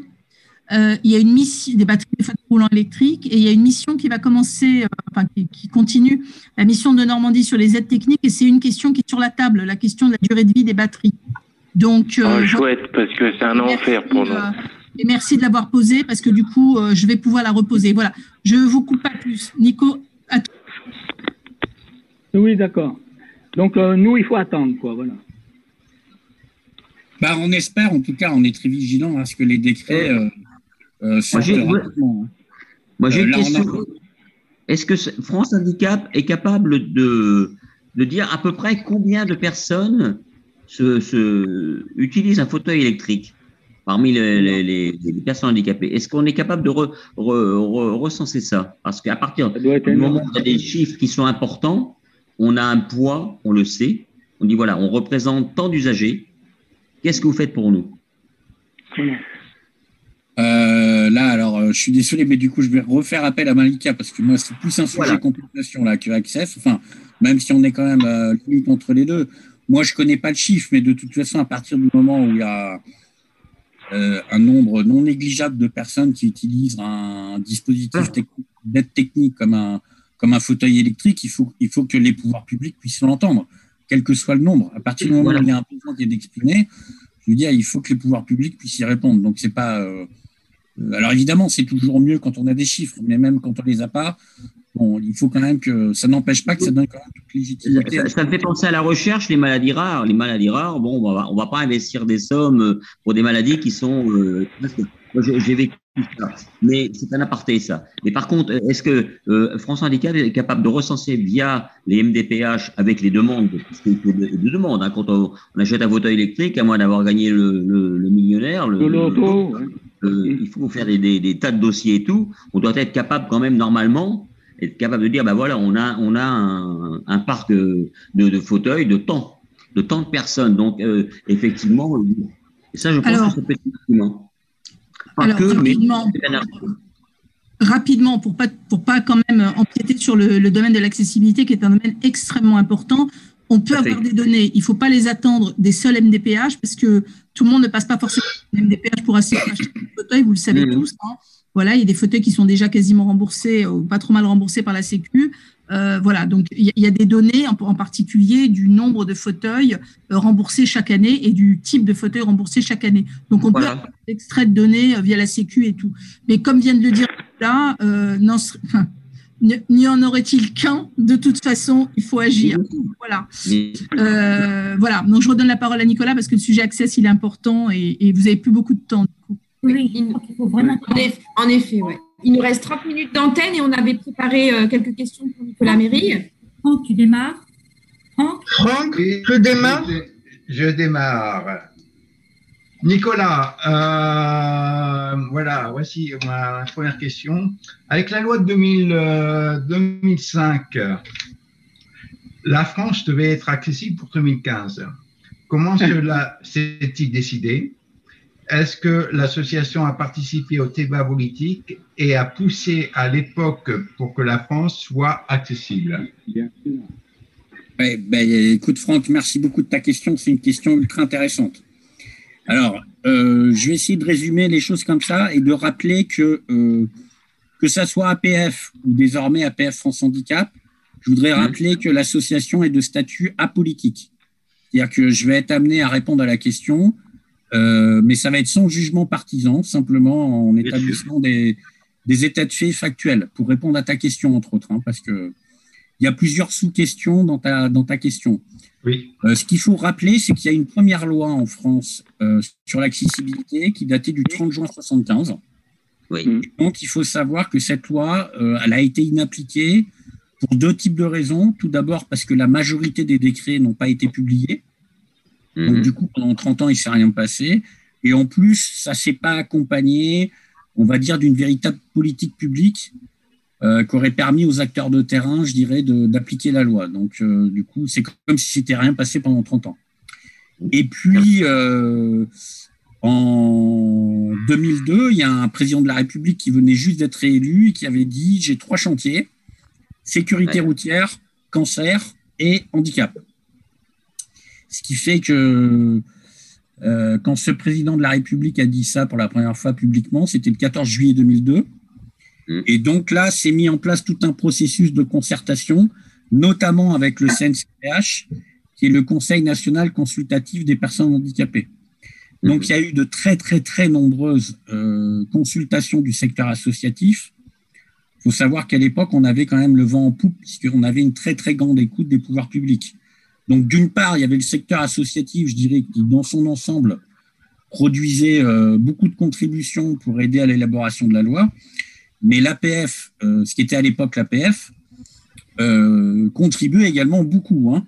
Et donc, évidemment, il y avait beaucoup de débats, notamment sur l'accès, sur le fait de dire faut-il donner 10 ans ou faut-il donner 20 ans ou 15 ans? Donc, il y avait par exemple, je ne vais pas trop rentrer dans les détails, sauf si vous le souhaitez, mais nous, évidemment, vous vous doutez bien qu'en tant qu'association, on militait pour 10 ans. Et puis, euh, il y a eu deux, deux lectures, en fait, hein, de la loi. hein. Deux fois à l'Assemblée nationale, deux fois au Sénat, ce qu'on appelle la navette parlementaire. Et à la dernière navette, il y avait le Sénat qui disait Ah non, non, mais pas 10 ans, 20 ans. Et donc, du coup, on était plutôt parti sur du 2025 euh, à l'époque. Et donc, on a poussé très fortement pour que l'Assemblée nationale, au bout du cours, conserve ce délai, ce délai de 10 ans. Euh, et finalement, on a pu l'obtenir. Et c'est vrai que ça avait été. euh, euh, moi, je me souviens à l'époque, j'étais euh, j'étais directeur de délégation. euh, et au sein de l'association, on était plutôt euphorique hein, parce qu'il y avait plein de dispositions qui avaient été votées, outre l'accessibilité, hein, mais sur la compensation, sur la scolarité, l'insertion professionnelle. On était un peu euphorique. Hein. Euh, Certains se demandaient même en disant Mais qu'est-ce qu'on va faire dans 10 ans? Tellement on était euphorique. Hein. Euh, donc c'est pour vous dire un petit peu, bon, on était certainement très très naïfs, hein. Euh, ça c'est clair. Donc voilà, je ne sais pas si ça répond à des questions sur cette, parce que je pourrais beaucoup beaucoup développer, mais sur cette première question, euh, ça répond à tes questions. Franck Tu souhaites que je développe. Que s'est-il passé entre 2005 et 2015 La France a-t-elle été rendue accessible Nicolas Oui, alors merci beaucoup de la question, Liliane. Alors, euh, c'est très intéressant. Donc, la loi, elle est votée en 2005 sous l'impulsion d'un président de la République qui, euh, je ne sais pas si certains d'entre vous le savent, mais euh, avait une fille en situation de handicap. Tout à fait. Oui, Donc, oui. du coup, il avait, euh, je dirais qu'il avait une, une certaine appétence, une certaine sensibilité par rapport au sujet. Et quand la loi elle est votée en 2005, là, il se passe à peu près deux ans où toutes les administrations centrales, que ça soit côté compensation, scolarisation, insertion professionnelle, médico-sociale, accessibilité évidemment, produisent plusieurs centaines de textes réglementaires. Et donc ça, il a fallu à peu près deux ans, parce que c'était vraiment des centaines de textes pour prendre euh, tous les décrets et les arrêter. Et je dirais que quelque part, au bout de deux ans, en 2007, euh, bah, la loi, alors là, je vais parler côté accessibilité, on pouvait partir en ordre de marche. On pouvait partir en ordre de marche pour euh, construire une véritable politique publique. Et c'est en 2007 qu'on change de, en 2007 qu'on change de président de la République qui n'avait pas du tout la même sensibilité et pour le sujet handicap et a fortiori pour l'accessibilité. Et là, euh, pour vous dire concrètement les choses, hein, moi j'ai pris mes fonctions euh, en 2007 et je voyais, euh, quand j'ai pris mes fonctions, évidemment que la loi disait au départ, c'est en 2015 que la France doit être accessible. Donc moi j'avais un rétro-planning dans la tête. hein. Et donc l'association n'a pas arrêté de dire, euh, quand on voyait qu'il ne se passait rien 2008, 2009, 2010, on n'a pas arrêté de taper du poing sur la table en disant attention, attention, il ne se passe rien, il ne se passe rien. Et les gouvernements de l'époque n'arrêtaient pas de nous dire mais vous inquiétez pas, vous inquiétez pas, vous inquiétez pas. Et donc euh, bah, ça a fini euh, en catastrophe que l'on sait, puisque 2012, on change de président de la République, il reste plus que deux ans et demi pour rendre la France accessible. Même si on avait mis 50 milliards euh, sur la table, d'un point de vue pratico-pratique, ça n'aurait pas été possible de répondre aux exigences de la loi. Donc, on ne pouvait pas échapper à un report. En revanche, à une réforme qui était la réforme des ADAP, euh, qui veut dire agenda d'accessibilité euh, programmé. Donc, on ne pouvait pas échapper à un report. En revanche, euh, cette réforme nous a fait très, très mal parce qu'elle a rajouté de multiples Années. motifs de dérogation en plus. Et je dirais que, en fait, ce qui est dramatique, c'est qu'on a voté une loi, Liliane, en fait, pour répondre à la question, plutôt ambitieuse. On avait tout l'arsenal législatif réglementaire, sauf que aucun ministre n'en a parlé. Par exemple, je, vais- je vais prendre un exemple. Quand, par exemple, euh, quand on veut la secrétaire d'État à l'égalité homme-femme veut s'exprimer, on l'entend dans les médias. Je ne parle pas du fond, mais on l'entend. L'accessibilité, on a voté une grande loi. Personne en a parlé médiatiquement. Je veux dire, aucun gouvernement depuis 2005, aucun ministre n'a dit à la télévision, dans la presse écrite, dans les médias, sur les réseaux sociaux, oui, il faut que la France avance en matière d'accessibilité. Jamais, jamais, jamais. Donc, on a voté une grande loi ambitieuse, mais sans jamais donner les moyens aux acteurs de terrain de pouvoir appliquer la loi. Donc, pour répondre à la question, Liliane, c'est pas qui c'est. Je vais distinguer entre deux choses. Entre le neuf, parce que la loi, elle parle du neuf, je parle, je parle du cadre bâti, hein, et du matériel roulant. Ça, on a gagné la partie dans les grandes mesures. Maintenant, quand on construit quelque chose de neuf, c'est accessible ou alors c'est qu'il y a une, une erreur de, l'architecte, du maçon, mais c'est, devenu un épiphénomène. Mais la bataille du neuf, on l'a gagnée. En revanche, ce qu'on a perdu, c'est ce les qu'il faut 20%. regagner, c'est la bataille de l'existant. Parce que ça, on voit bien que la loi était équilibrée. Elle prévoyait des, mo- des motifs de dérogation parce que euh, on a toujours eu aussi un discours responsable, ambitieux mais aussi responsable à APF France Handicap. C'est-à-dire que on le sait qu'on ne pourra pas mettre des ascenseurs dans les tours de Chambord. En revanche, euh, qu'on nous refuse un plan incliné pour euh, reprendre un ressaut de 5 cm devant une boulangerie euh, qui a des moyens assez conséquents, par exemple, ça, c'est pas acceptable. C'est pas acceptable. Donc, il existe. Alors, Nicolas, euh, deux secondes. Euh, Excuse-moi de te couper. La troisième question était l'ordonnance. Attends, il n'a pas fini de parler. Pardon. Il euh, finir sans. Désolé. Il n'y a, pas- euh, y a- y a pas de souci, Thibault. Je, je vais, je, vais faire, euh, je vais faire rapide. Non, c'est juste pour dire qu'initialement, dans la loi de 2005, on avait trois motifs de dérogation pour les bâtiments existants. Donc, dans le neuf, par d'exception, tout doit être accessible pour le neuf. En revanche, pour un restaurant existant, une boulangerie, euh, un commerce, euh, le gestionnaire, peut solliciter un ou plusieurs motifs de dérogation. Donc, un, impossibilité technique. Donc, bah, là, par exemple, euh, on peut penser à un cabinet médical. Là, vous êtes dans la région parisienne, mais voilà, un cabinet médical dans un immeuble haussmanien au troisième étage. On ne peut pas pousser les murs. Euh, donc, c'est pas possible. On peut pas, du coup, agrandir l'ascenseur. Donc là, le médecin, il pourrait euh, solliciter une impossibilité technique. Le deuxième, c'est le motif économique. Admettons, vous êtes un restaurateur, vous avez 100 couverts, et puis on vous dit, bah, pour faire l'accessibilité, il va falloir supprimer 20 couverts. C'est-à-dire que vous atteignez 20% de votre chiffre d'affaires. Bon, bah là, 20% du chiffre d'affaires, ça fait un peu beaucoup peut-être pour le restaurateur. Ça pourrait faire du coup justifier qu'il puisse demander une dérogation pour motif économique. Et puis ensuite, c'est le troisième motif, c'est tout ce qui est patrimoine architectural. Donc quelque part, initialement dans la, dans la loi euh, de 2005, la loi était bien équilibrée au départ. Euh, simplement, aucun gouvernement n'a véritablement mis en place une politique de communication pour en faire un véritable objectif. Et ça, quels que soient les gouvernements depuis 2005. hein. Euh, aucun ministre ou aucun secrétaire d'État n'en a jamais entendu parler d'accessibilité. hein. Nicolas, ça, c'est- voilà. Nicolas. Oui. C'est Noël. Et la loi Elan, doit-on toujours la combattre? Bien sûr. Bien sûr. D'accord. Merci. Bien sûr. Bien sûr. Bien sûr. Bien sûr. Euh, alors, Parce que tu parlais du neuf, hein, c'est pour ça. oui, bien sûr, bien sûr. Tu as raison de rappeler ça, Noël. Tu as parfaitement raison. C'est très Parce que ça important. Oui, ça, effectivement. Ça, donc, la loi Elan pour tout le monde, euh, sachez qu'en 2018, alors que l'actuel président de la République avait dit priorité au handicap pendant le quinquennat, je le rappelle quand même, euh, au bout d'un an de mandat, on passe d'un quota de 100% de logements accessibles dans le neuf à 20%. Avant, Euh, ouais. Ce qui est absolument dramatique parce qu'il faut savoir que on a une énorme problématique du logement, euh, puisque le neuf ne représente que 1% du total du cadre bâti en France sur le logement. Il n'y a que qu'on construit du neuf, on ne, ça ne concerne que 1% du logement au total en France. Donc baisser de 100% à 20% de logements accessibles dans le neuf, c'est absolument dramatique pour nous parce que déjà qu'on avait un problème d'offres, mais là euh, c'est encore plus, euh, comment dirais-je, euh, encore beaucoup plus prégnant. Oui. Et donc, En Haute-Savoie, on se bat également pour l'habitat inclusif.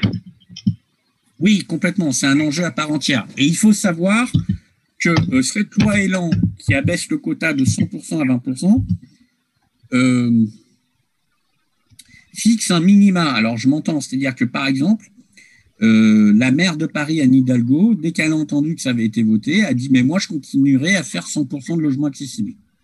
Ah, Et pareil pour la métropole de Nantes, les bailleurs sociaux d'Alsace, le département de l'Hérault, euh, la ville de Clermont-Ferrand. Clermont- la ville de Clermont-Ferrand. Hmm.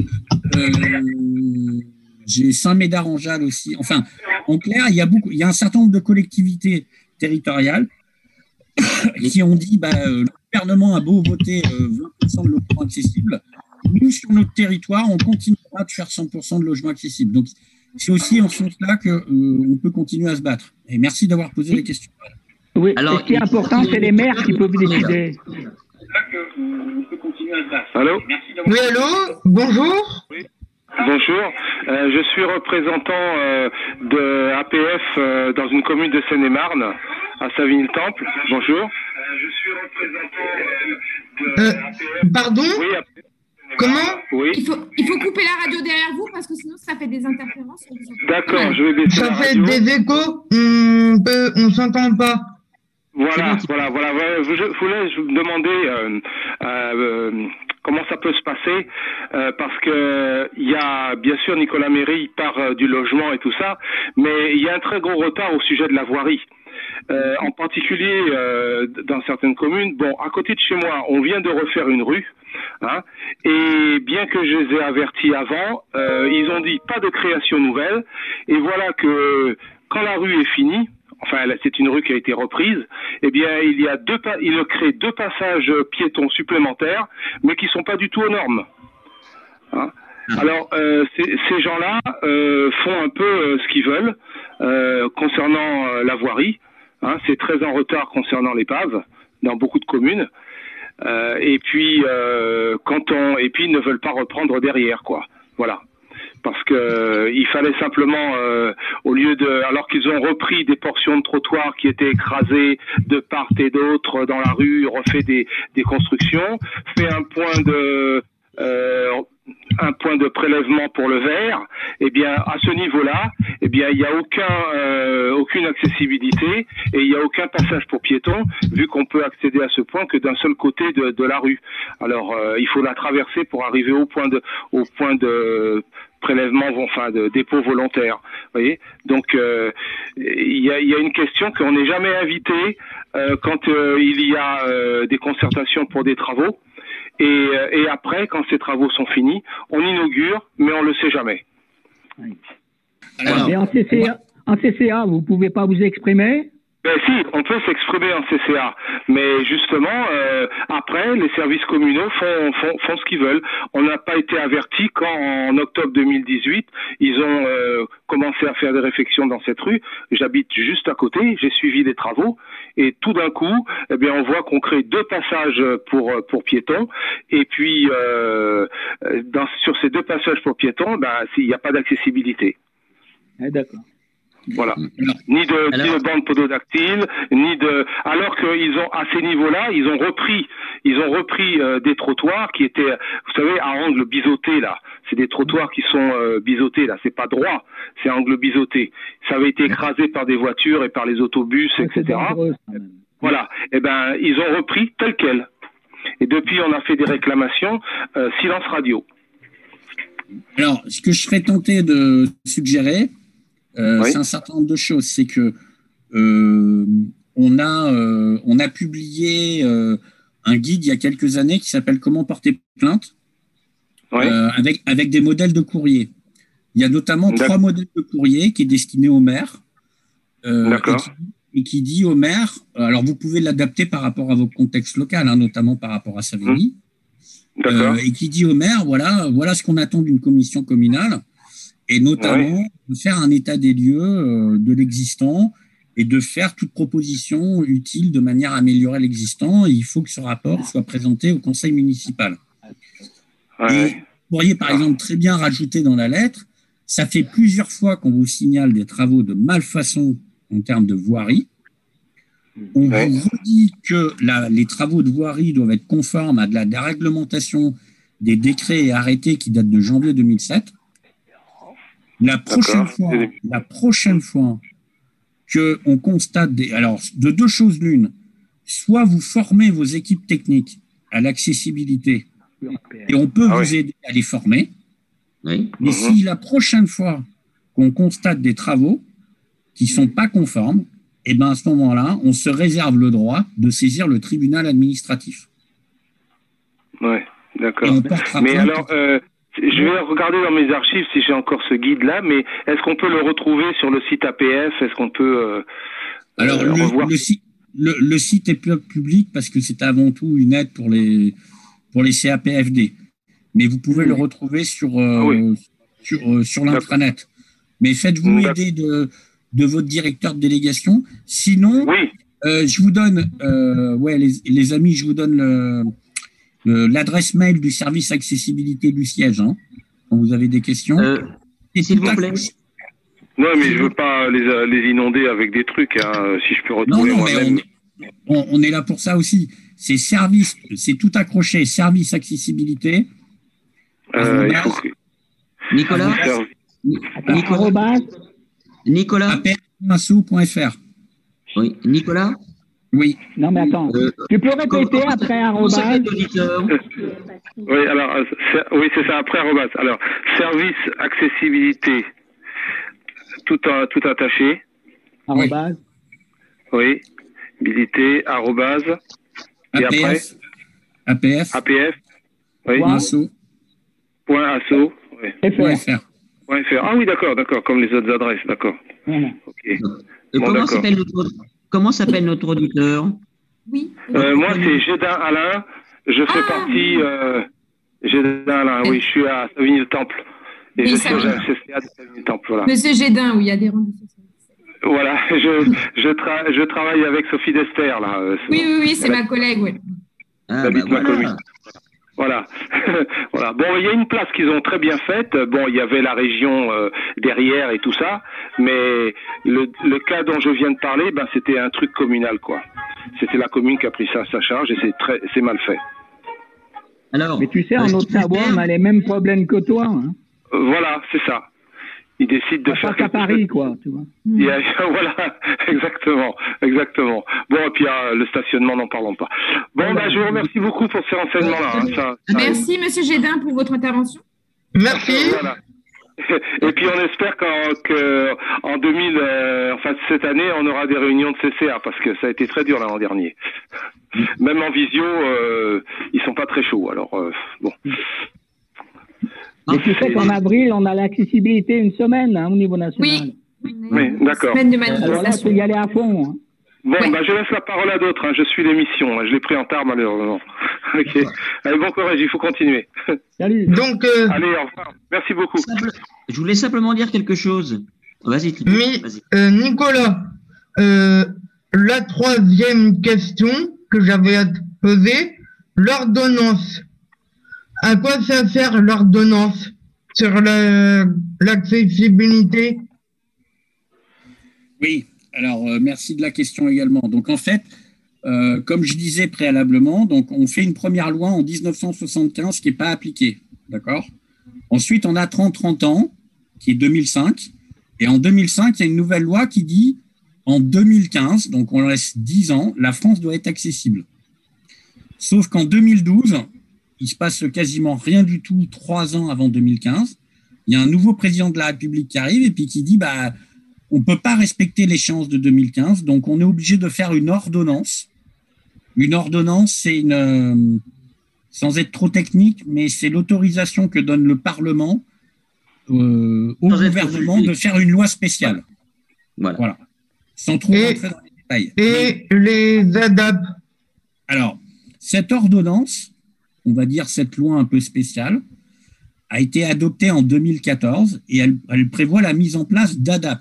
Les ADAP, ça veut dire agenda d'accessibilité programmée.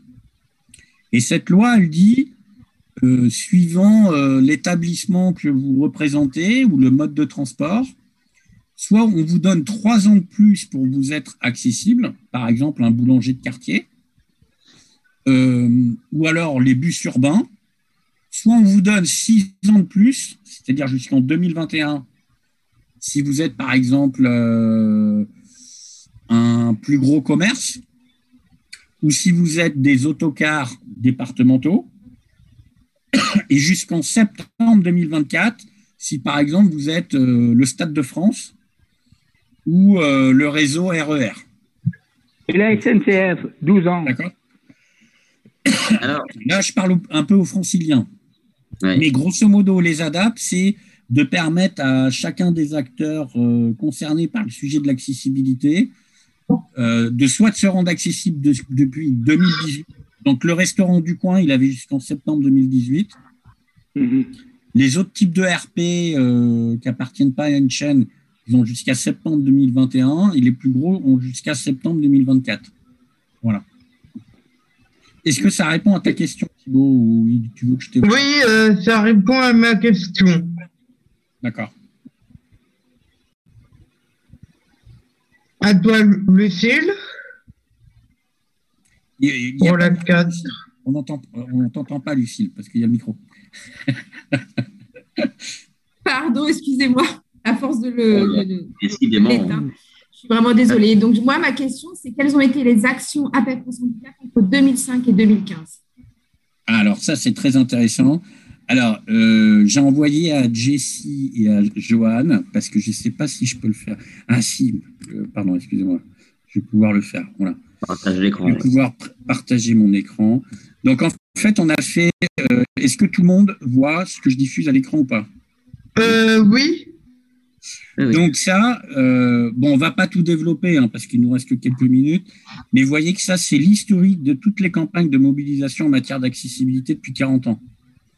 Et donc, euh, pour répondre à la question, Lucille, puisque la question passe depuis 2004, donc on a fait une première campagne, donc 2007-2008, accéder, c'est exister. On a fait 1000 km pour l'accessibilité, qui était un relais qui était parti de Clermont-Ferrand à l'époque. On a fait le baromètre de l'accessibilité qui a très bien marché dans les médias. Entre Mhm. 2009 et 2013, on a eu beaucoup de retombées dans les médias. C'est dommage qu'il ait été supprimé. hein. On a fait des bâtons dans les roues, euh, puisque à l'époque, le gouvernement euh, de l'époque voulait réintroduire des dérogations dans le neuf. Euh, donc, il fallait se battre. Ensuite, ça, c'était 2013-2014. N'écoutez pas les lobbies. Juste avant l'ordonnance, parce qu'on voyait bien que l'ordonnance allait mettre encore euh, de multiples motifs de dérogation. On a fait une pétition accessibilité, euh, l'appel descend, en 2014. Un site Ouais. d'interpellation des parlementaires accédé c'est existé. Et puis tout un tas de journées collecti- de- d'action avec le collectif pour une France accessible, des pétitions. Euh, voilà, on a fait le pari de la mobilité en 2018, notamment sur le métro. Euh, voilà, on a fait en route pour nos droits avec C'est la base. L'enquête IFOP l'année dernière. euh, Et puis ben, là, depuis 15 ans, on a aussi porté plainte contre la SNCF, un cinéma, le ministère de la Justice, EasyJet. On a fait plein de campagnes de mobilisation. euh, voilà, pour répondre à la question, hein, sans trop Oui. de temps, mais euh, voilà, donc ça montre un petit peu comme quoi, parce qu'on n'en a peut-être pas conscience, mais ça prouve aussi le nombre de campagnes qu'on a menées et la difficulté, malgré tout ça, à se faire entendre. Voilà. Oui. Et à faire appliquer la loi, oui. Ouais. On a fait les caravanes aussi. Oui. Ah oui, alors la caravane pour les droits, c'était un peu multi-thématique. Ouais. Oui. Mais oui, oui, tu as raison. c'est- Mais c'était important, on était un paquet. hein. Oui, bien sûr. Il y avait l'accessibilité. Surtout à midi dans Paris, c'était pas la joie. Voilà. Alors, moi, moi, ce que j'aimerais savoir, c'est un petit peu l'état des lieux de l'accessibilité aujourd'hui. Alors, en cinq minutes, ça va être compliqué. hein. Euh, J'imagine. Et, et ça sera accessible quand même? Euh, ça, dépend alors, je, vais, je vais faire un grand, je vais faire un grand résumé parce que le- la problématique, si tu veux, c'est qu'on a euh, les ERP, on a le logement, euh, on a les locaux de travail, on a tout le matériel roulant, on a le numérique. Euh, donc ça fait, euh, c'est énormément de sujets, hein, l'accessibilité. hein. donc, euh, alors on pour les les- paves aussi. Pardon? On a les paves aussi, qui concernent oui, la voirie. Oui, oui, oui, oui. Mais, après, avec tous les documents programmatiques, etc., c'est une. Où on en est, c'est un peu compliqué. Je dirais que pour les ERP dans le neuf, euh, on a quand même gagné euh, en qualité, puisque maintenant, mais, on a des problèmes, mais on va dire, on a, on n'est plus confronté à des conceptions euh, inaccessibles de par les projets. Quoi. On a le verrou quand même de la commission préfectorale. On a malgré tout dans le neuf, outre le problème du quota de 20%, on a quand même pas mal de, de problèmes de, malfaçon, y compris dans la, dans la voirie. Même si on a des, des progrès qui sont à noter, mais on a quand même pas mal de, de problématiques. Sur le matériel roulant, euh, que ce soit les bus, les autocars ou les trains, je parle du neuf, hein, je parle du Ouais. neuf. Je parle du matériel roulant, je ne parle pas des points d'arrêt, hein, attention. hein. Euh, Le matériel roulant, euh, je pense que la, la situation s'est quand même euh, améliorée de manière positive. Voilà. Je parle depuis 15 ans, hein, depuis 2005. hein. Ouais. Euh, mais ça, ils on- n'acceptent pas les, les fauteuils. oui, alors, oui, alors je parle après par, rapport à l'application de, je parle de la loi. Après, la loi, elle est grandement insatisfaisante, elle est lacunaire sur la prise en compte d'un certain nombre de besoins. Puisque, par exemple, euh, un seul exemple, le gabarit du fauteuil roulant est, ba- est basé sur celui du fauteuil manuel, et Ouais, non du fauteuil électrique. Donc, on a déjà, donc du coup, déjà la réglementation française, ça va pas du tout. Après, pour répondre à la question, parce que le sujet est tellement ample, il est 16h28, tout ce qui est existant, c'est très préoccupant, qu'on soit sur le cadre des ERP, euh, du matériel roulant, euh, de la voirie, euh, avec un énorme point noir qui sont les, les commerces de proximité, qui représentent 80% de notre vie quotidienne, Oui. et qui, qui n'ont pas déposé d'ADAP, qui sont dans la complète illégalité. Euh, une majorité, ce qui est très inquiétant, alors qu'ils avaient la faculté de demander des motifs de dérogation, n'ont même pas déposé de dossier d'ADAP, ce qui est absolument scandaleux et honteux, sachant qu'ils avaient la possibilité de demander des dérogations. Ils ont ignoré, en fait. Ils ont ignoré. Ah, Ah, mais euh, complètement. la délégation de l'Orne pose cette question. Pourriez-vous développer sur les limites euh, des sous-commissions accessibilité à la préfecture Vous pouvez développer Euh, oui, alors je peux développer, mais le problème, c'est que j'arrive pas tellement à comprendre la question. Euh, des sous les c'est les sous-commissions accessibilité à la préfecture. Oui, oui, non, mais je, je vois bien. Alors, pour, pour tout le monde, hein, il faut savoir qu'effectivement, dans chaque euh, département, vous avez une commission préfectorale qui étudie les 15 jours. euh, le- les permis de construire, euh, les autorisations de travaux et également les fameux ADAP. Euh, et donc, nous faisons partie, les représentants associatifs et donc APF France Handicap, euh, fait, on, on est amené à siéger du coup dans ces fameuses commissions préfectorales. Euh, la problématique, c'est que là, je, je veux bien répondre à la question, mais je vois, je- j'arrive pas à comprendre la question. Je, je pense que c'est sur les demandes de dérogation. Oui, aussi. Euh, ok. Alors, sur les demandes de dérogation, donc en fait, vous en avez de quatre types. Euh, donc, par exemple, si on prend l'exemple de la boulangerie, d'une boulangerie, d'une boulangerie de, de quartier qui, est, euh, qui n'appartient pas à une chaîne, hein, c'est-à-dire le, le boulanger de quartier, mais par exemple pas, pas la boulangerie Paul, hein, parce que ça va pas être le même régime. Mais le Mhm. boulanger de quartier, il peut dire, bah écoutez, euh, moi, si je fais l'accessibilité, ça va me coûter, euh, admettons, 10 000 euros. Admettons, hein, je prends une hypothèse fictive. Ça va représenter euh, X% de mon chiffre d'affaires et je demande, je demande une, euh, une dérogation pour motif économique. Si ça Alors- représente qu'un petit pourcentage, je termine juste, hein, parce que sinon je ne vais pas m'en sortir. Je- après, je laisse la parole, Michel. hein. Je voudrais juste dire, il y a quatre motifs de dérogation. Motif économique, mais ça, faut le justifier. Impossibilité technique. Imaginons que la, la boulangerie, elle soit sur, euh, elle soit, il y a trois marches à l'entrée, elle est construite sur une cave voûtée. Si on détruit les trois marches, ça peut mettre à mal l'édifice du bâtiment. Mais ça encore, faut le justifier. Ça peut se comprendre, mais il faut le justifier. De toute façon, il y a à justifier. Euh, troisième motif, c'est le motif architectural. Si vous faites partie des bâtiments historiques, même s'il y a quand même possibilité d'avancer les choses. Et quatrième motif, c'est quand vous êtes, euh, quand vous faites partie de d'une copropriété et que l'assemblée générale des copropriétaires, pas le syndicat, mais l'assemblée générale des copropriétaires vous refuse euh, la mise en accessibilité, mais qu'elle doit quand même justifier. Ouais. Michel? Oui, euh, par rapport à la, la première, le, le, le, le petit boulanger qui dit qu'il ne peut pas parce que ça va imputer sur son chiffre, de- sur son chiffre d'affaires et tout. Moi, je pense que dans, dans les textes de loi, un petit peu comme les gens qui font des, des kilomètres et tout, au niveau des impôts, à mon avis, s'il s'il passe dans investissement, il a, il a, il a forcément une, un allègement de ses impôts. Ça, je- je- j'en suis à peu, à peu près certain. Ou alors, si ça n'existe pas, c'est quelque chose qu'il faudra proposer plus tard. Et rapidement, essayez de vous mettre dans les conseils municipaux. Il y a des conseils de quartier. Et si vous pouvez, euh, moi j'en fais partie, hein, et il faut absolument être présent dans les conseils de quartier. Je sais, c'est encore une mission supplémentaire, c'est encore ceci, cela, mais la vie, ça ne fait que de ça. Ça ne fait que de combats, et si on ne les mène pas, eh bien, ça nous mène nulle part. Nous sommes d'accord Je crois qu'il y a. Oui.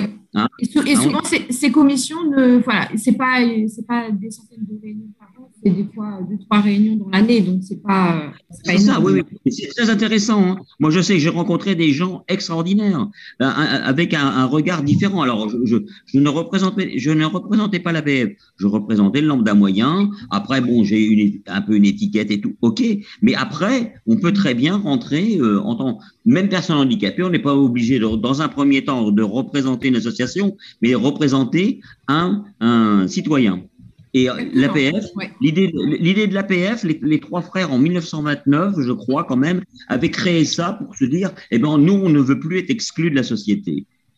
Euh, Re- René Follereau, euh, pour les pour les lépreux, a fait le même combat et on pourrait en parler euh, encore plus. Je, je, je- c'est très très important de, de mettre dans la tête des gens que nous sommes des gens à part entière. Voilà. C'est tout. Et on veut bien participer à l'effort commun. On veut faire partie de cette société. On ne veut pas en être exclu. On veut être inclus dedans. Et on demande aux personnes qui ont les, les leviers. Euh, euh, il y a un président effectivement qui n'a pas fait l'accessibilité, et par contre qui avait promis que la l'AH serait augmentée de 5% tous les ans. Ça, je l'ai vérifié avec ma fille. Tous les ans, l'AH augmentait de 5 pour, de 5%. 5 ans, 5 ans d'augmentation. Ça. Ouais, mais au départ, c'était pas grand-chose. hein. oui, mais d'accord, non, mais c'était une promesse qui avait été faite. Oui, c'était une promesse oui, qui était c'est Arco. Oui, oui, on est d'accord. Mais je voulais pas Oui, citer oui, de nom. Mais, mais, Et quand mais tu ça- pars zéro avec 5%, ça fait pas grand-chose. Mais je suis bien d'accord. Mais il y, en a combien qui, qui nous avaient promis plein de choses et qui ne les ont pas tenues? Oui, problème est Je crois, dire. je crois aussi qu'il faut être tenace sur nos. On peut avoir des rendez-vous avec les maires. Il faut les talonner jusqu'à leur, CC, leur CIA ou leur CCA. Parce que c'est vachement important. Et on pourra, on pourra rien faire si on ne crée pas ça à la base. On avait un dans les maire. MLDPH, si on fait rien, on n'aura rien. Voilà. Exactement. Je, moi, je vous redis que vous avez deux modèles de courrier dans le fameux guide dont j'ai parlé tout à l'heure. De- Hmm. C'est des modèles de courrier envoyés au maire en disant Monsieur le maire, on Hmm. attend que la commission communale soit activée. On rappelle que selon l'article L 2143.3 du Code général des collectivités territoriales, la, la commission communale doit remplir telle et telle et telle et telle et telle mission. Donc, on attend une réponse effective.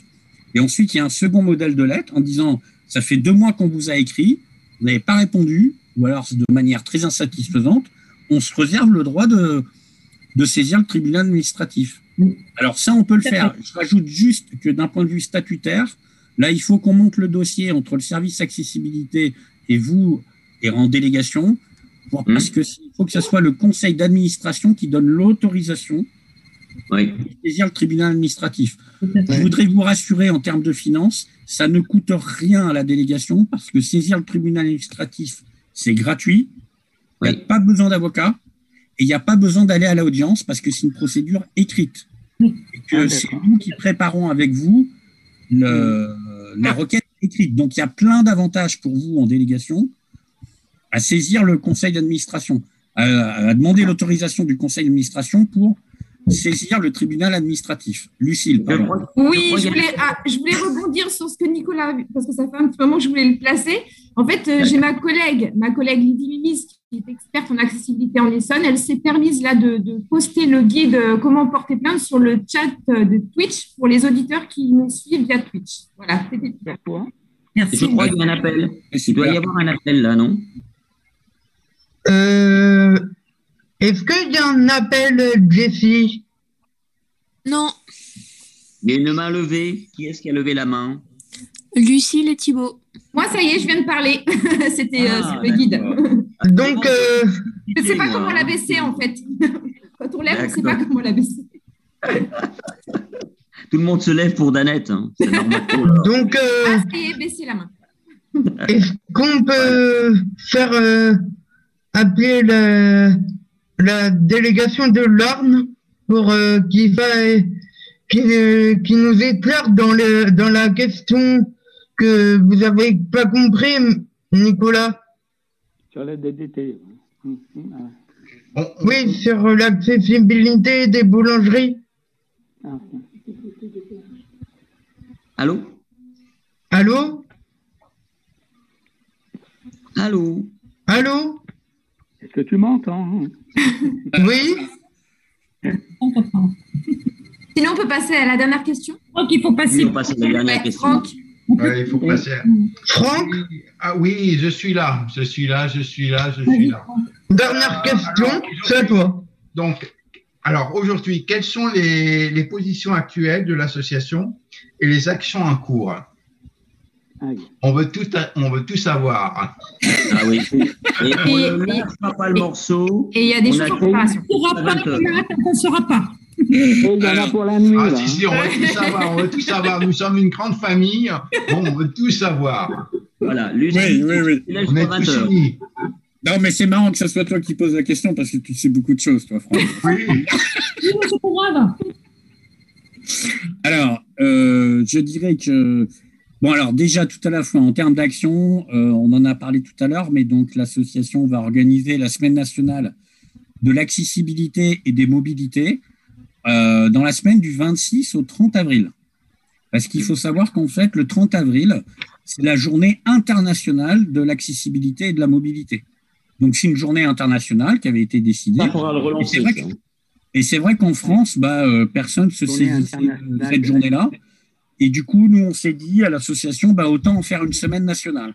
Et donc, du coup, on propose au réseau euh, de pouvoir euh, faire des actions sur différentes thématiques entre le lundi et le vendredi, entre le, le 26 avril et le, le 30 avril. Ça, déjà, c'est en termes d'action. Euh, je dirais que le message général, c'est parce que on voit bien qu'il y a des choses qui, qui, qui comment dirais-je, s'améliorent, sont mieux prises en compte par les pouvoirs publics en matière d'accessibilité, mais plus sur le champ de la communication. Par exemple, vous voyez que les discours euh, gouvernementaux sont beaucoup plus traduits en LSF. On commence à beaucoup plus parler d'accessibilité numérique. On commence à beaucoup plus parler de FALC, de facile à lire et à comprendre. Et euh, on commence de plus en plus à parler de vélotypie, de, de traduction en langue des signes française, etc. Et tant mieux pour tous ces besoins spécifiques. Mais vous voyez bien que tout ce qui est accessibilité physique, au sens traditionnel du terme, et ce que nous, on se porte un peu historiquement, est complètement euh, perdu dans l'agenda politique. C'est-à-dire que ce n'est plus mis à l'agenda politique, alors que paradoxalement, dans quatre ans, dans trois ans maintenant, dans trois ans et demi, ce sera la fin des ADAP, des agendas d'accessibilité programmés.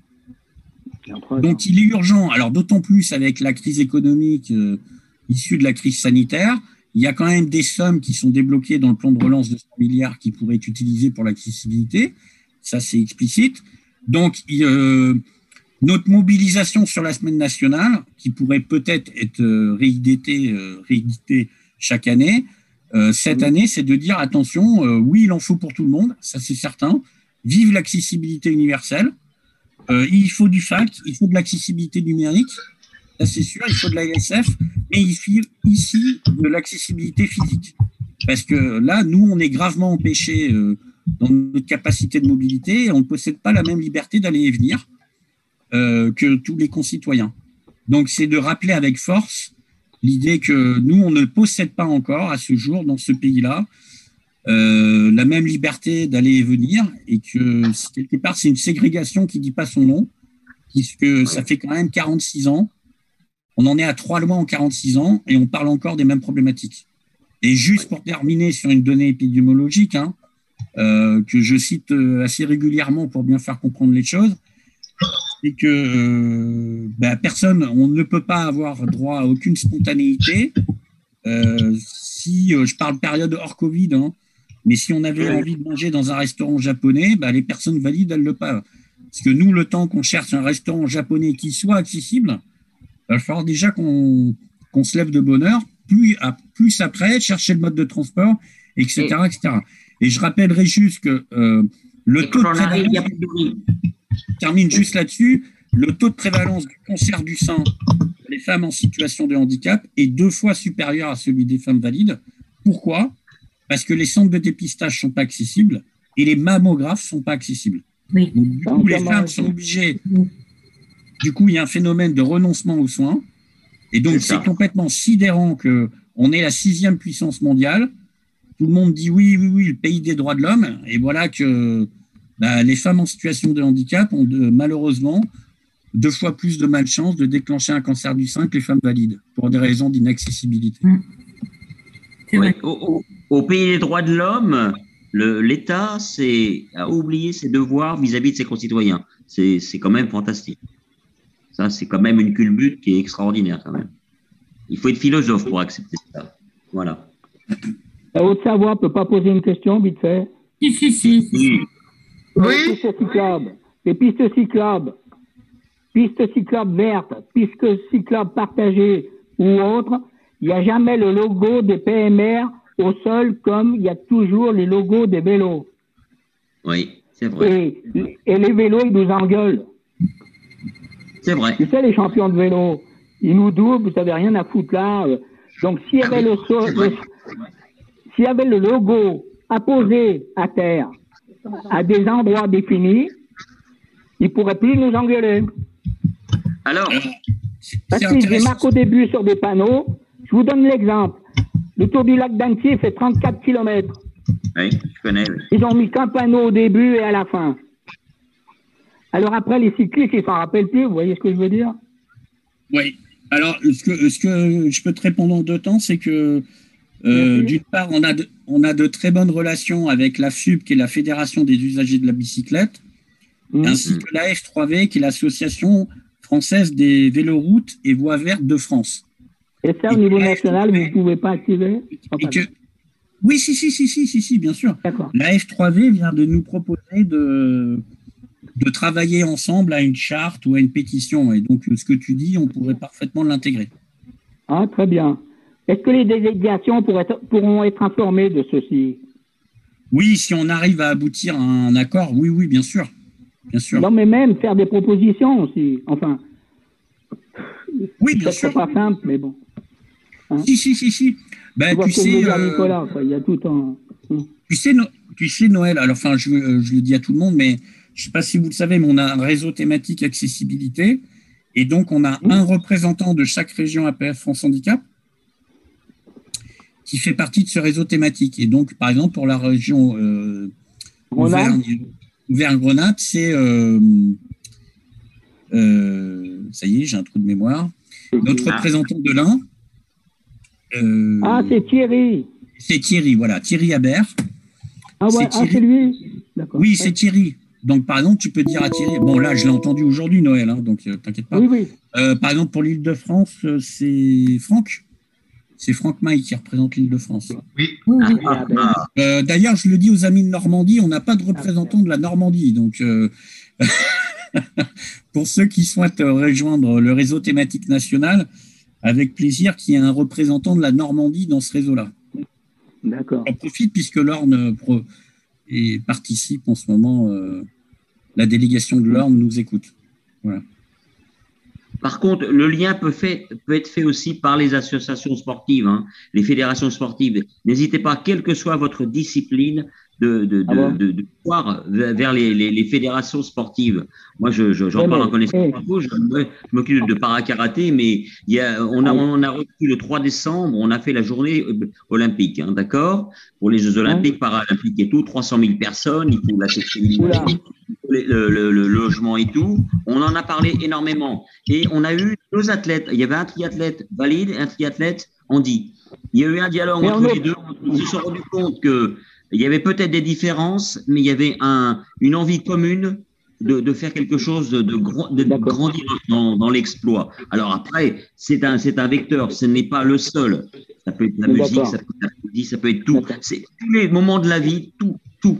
Absolument. Ra- il faut se rapprocher vers les, les, les fédérations. Il y a, ou alors des clubs, par exemple, une personne qui est en fauteuil qui aime la philatélie, il y a des clubs philatélistes, il suffit de leur téléphoner. Il faut aussi qu'on aille vers les gens de manière à leur donner aussi l'envie de, de nous connaître.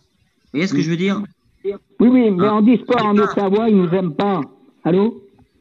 Pardon? En e-sport en Haute-Savoie, ils nous aiment pas. Ils disent qu'on défend pas les mêmes valeurs qu'eux. Ah. C'est quand même grave, hein Alors qu'on Euh, avait oui. un accord partenarial au niveau national Ouais, ouais. avec ouais. APS France Handicap. Oui, alors là, je, effectivement, je me sens handicapé, j'ai plus de voix là. Alors oui, Euh, euh, oui, oui. ouais, Oui, Ah oui. oui, là, c'est- une convention depuis euh, 2010. Demandez à Alain Rochon. Hmm. Alors, euh, par contre, La Rochon, euh, c'est Pascal Ribes. On t'entend pas, Lucille. Ah, vous m'entendez là? Ah oui, c'est Oui. mieux. C'est mieux.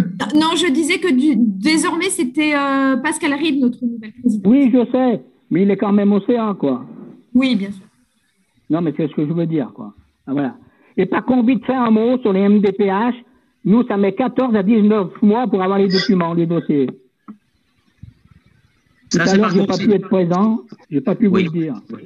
Ouais. Moi, moi, ça fait 28 ans que je suis dans ce milieu-là parce que ma fille a 30 ans, 31 ans, Mm. donc euh, le MDPH, très très vite, on est rentré dedans. Et effectivement, il y a des fois des, des lenteurs qui, que, que je n'arrive pas à expliquer. Ah, chez nous, c'est impossible. Bon, là, il y a, En Essonne aussi. avec les ARS, il y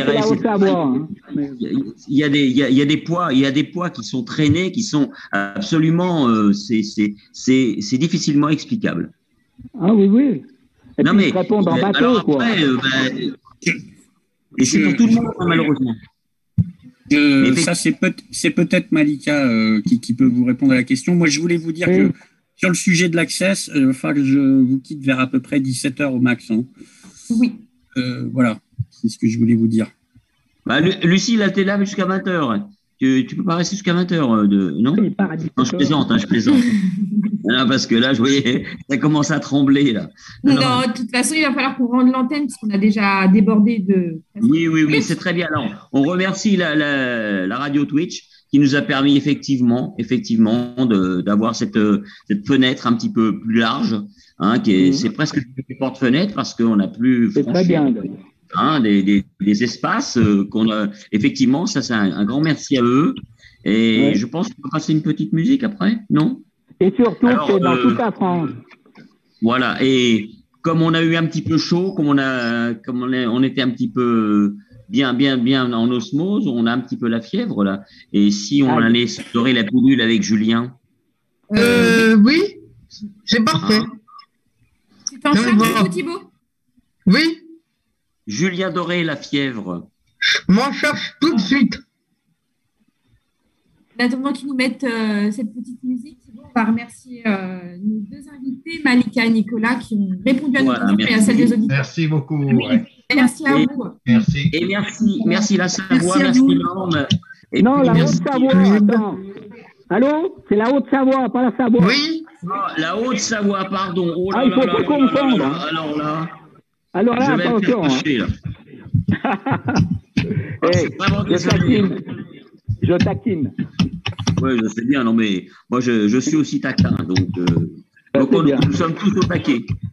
Donc, Voilà. On va pouvoir attaquer la chanson de Julien Doré, Ah, ouais. Bon, hein, déjà. c'est bon. Voilà. Merci à tous, au revoir. Bon Ben, courage. merci. Merci, bon courage, euh, Merci Nicolas. bon courage, Nicolas. Oui. C'est bon On arrête? C'est fini? Non, c'est Doré.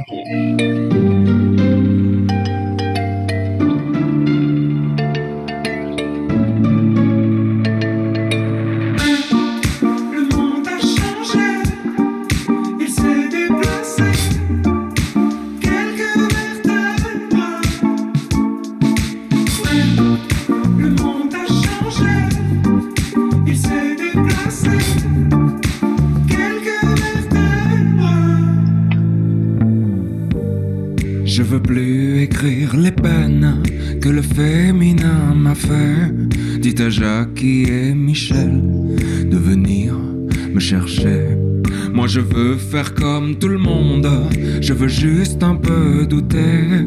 Je crois que la terre ronde, et je préfère comploter. On peut pas changer les ombres, on peut juste les éclairer. Jusqu'à ce que le soleil tombe, lassé de nous réchauffer. Et dans nos envies de plage, du VA et du VB, j'en vois quelques-uns qui nagent vers ce qu'on a déjà coulé. Mais s'il est bon qu'à des puces, c'est qu'elle a pas le bon collier. La beauté, tu sais, ça s'use, c'est comme ton premier baiser. Le monde a changé, il s'est déplacé. Quelques vertèbres.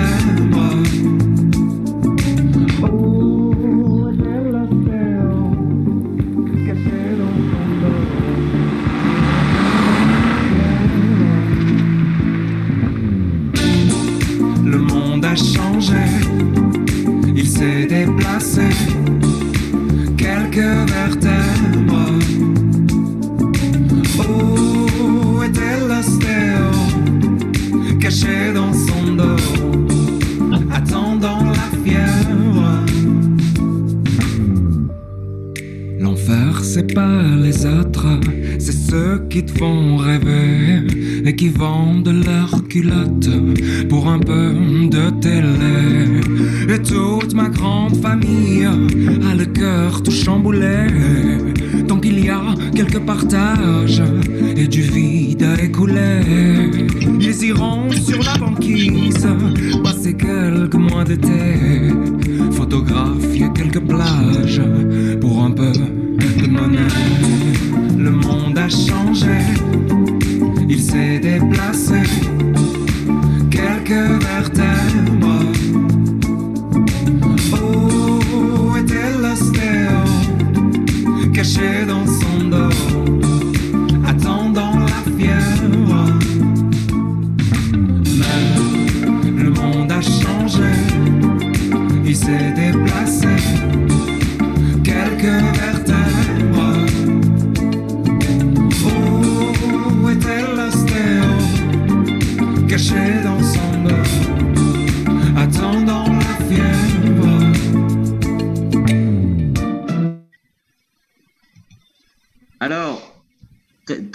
Julien Doré. Il a, il a parlé de deux personnes, Jackie et Michel.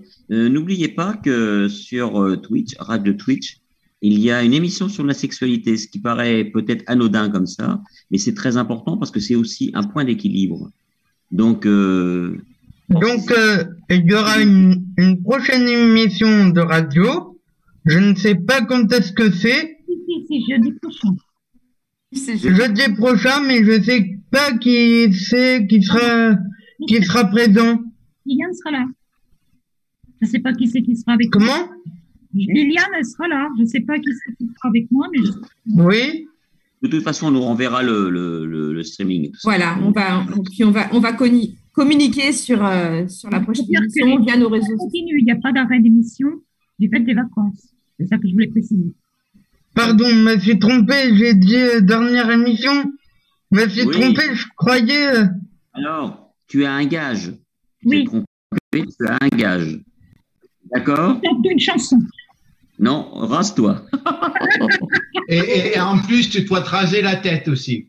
Eh non, non, non, non, oh Oh bah si, regarde, regarde. Moi, je me Non, mais non. Non, ça va pas, non. Non, Bah mais je me si. fais avec un gant, c'est très élégant. Et et- et t'imagines, et il y a, il y a les économies de shampoing. Oui, c'est vrai. Tout à fait. Bon, en conclusion, bah, c'était une belle émission avec des. Voilà. Donc on va rendre l'antenne. Faut que moi je vais vous laisser. Oui. Merci. Merci. Thibaut, C'est Joanne. oh, le mot de la fin quand même. Merci, Lucie. Merci. On se retrouve euh, je- jeudi prochain pour euh, l'émission sur la sur la vie affective et sexualité. qui n'est pas une histoire. Non, c'est mardi. C'est mardi, mardi prochain. Les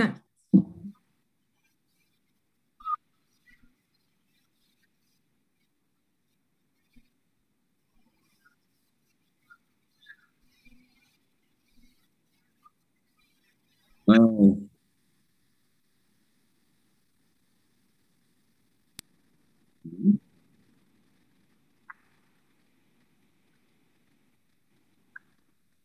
Et, et, et n'oubliez pas que nous sommes tous accessibles.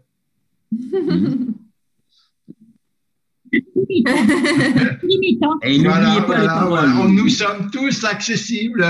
Ah.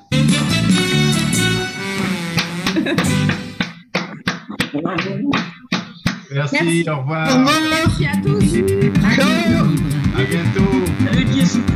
La radio confie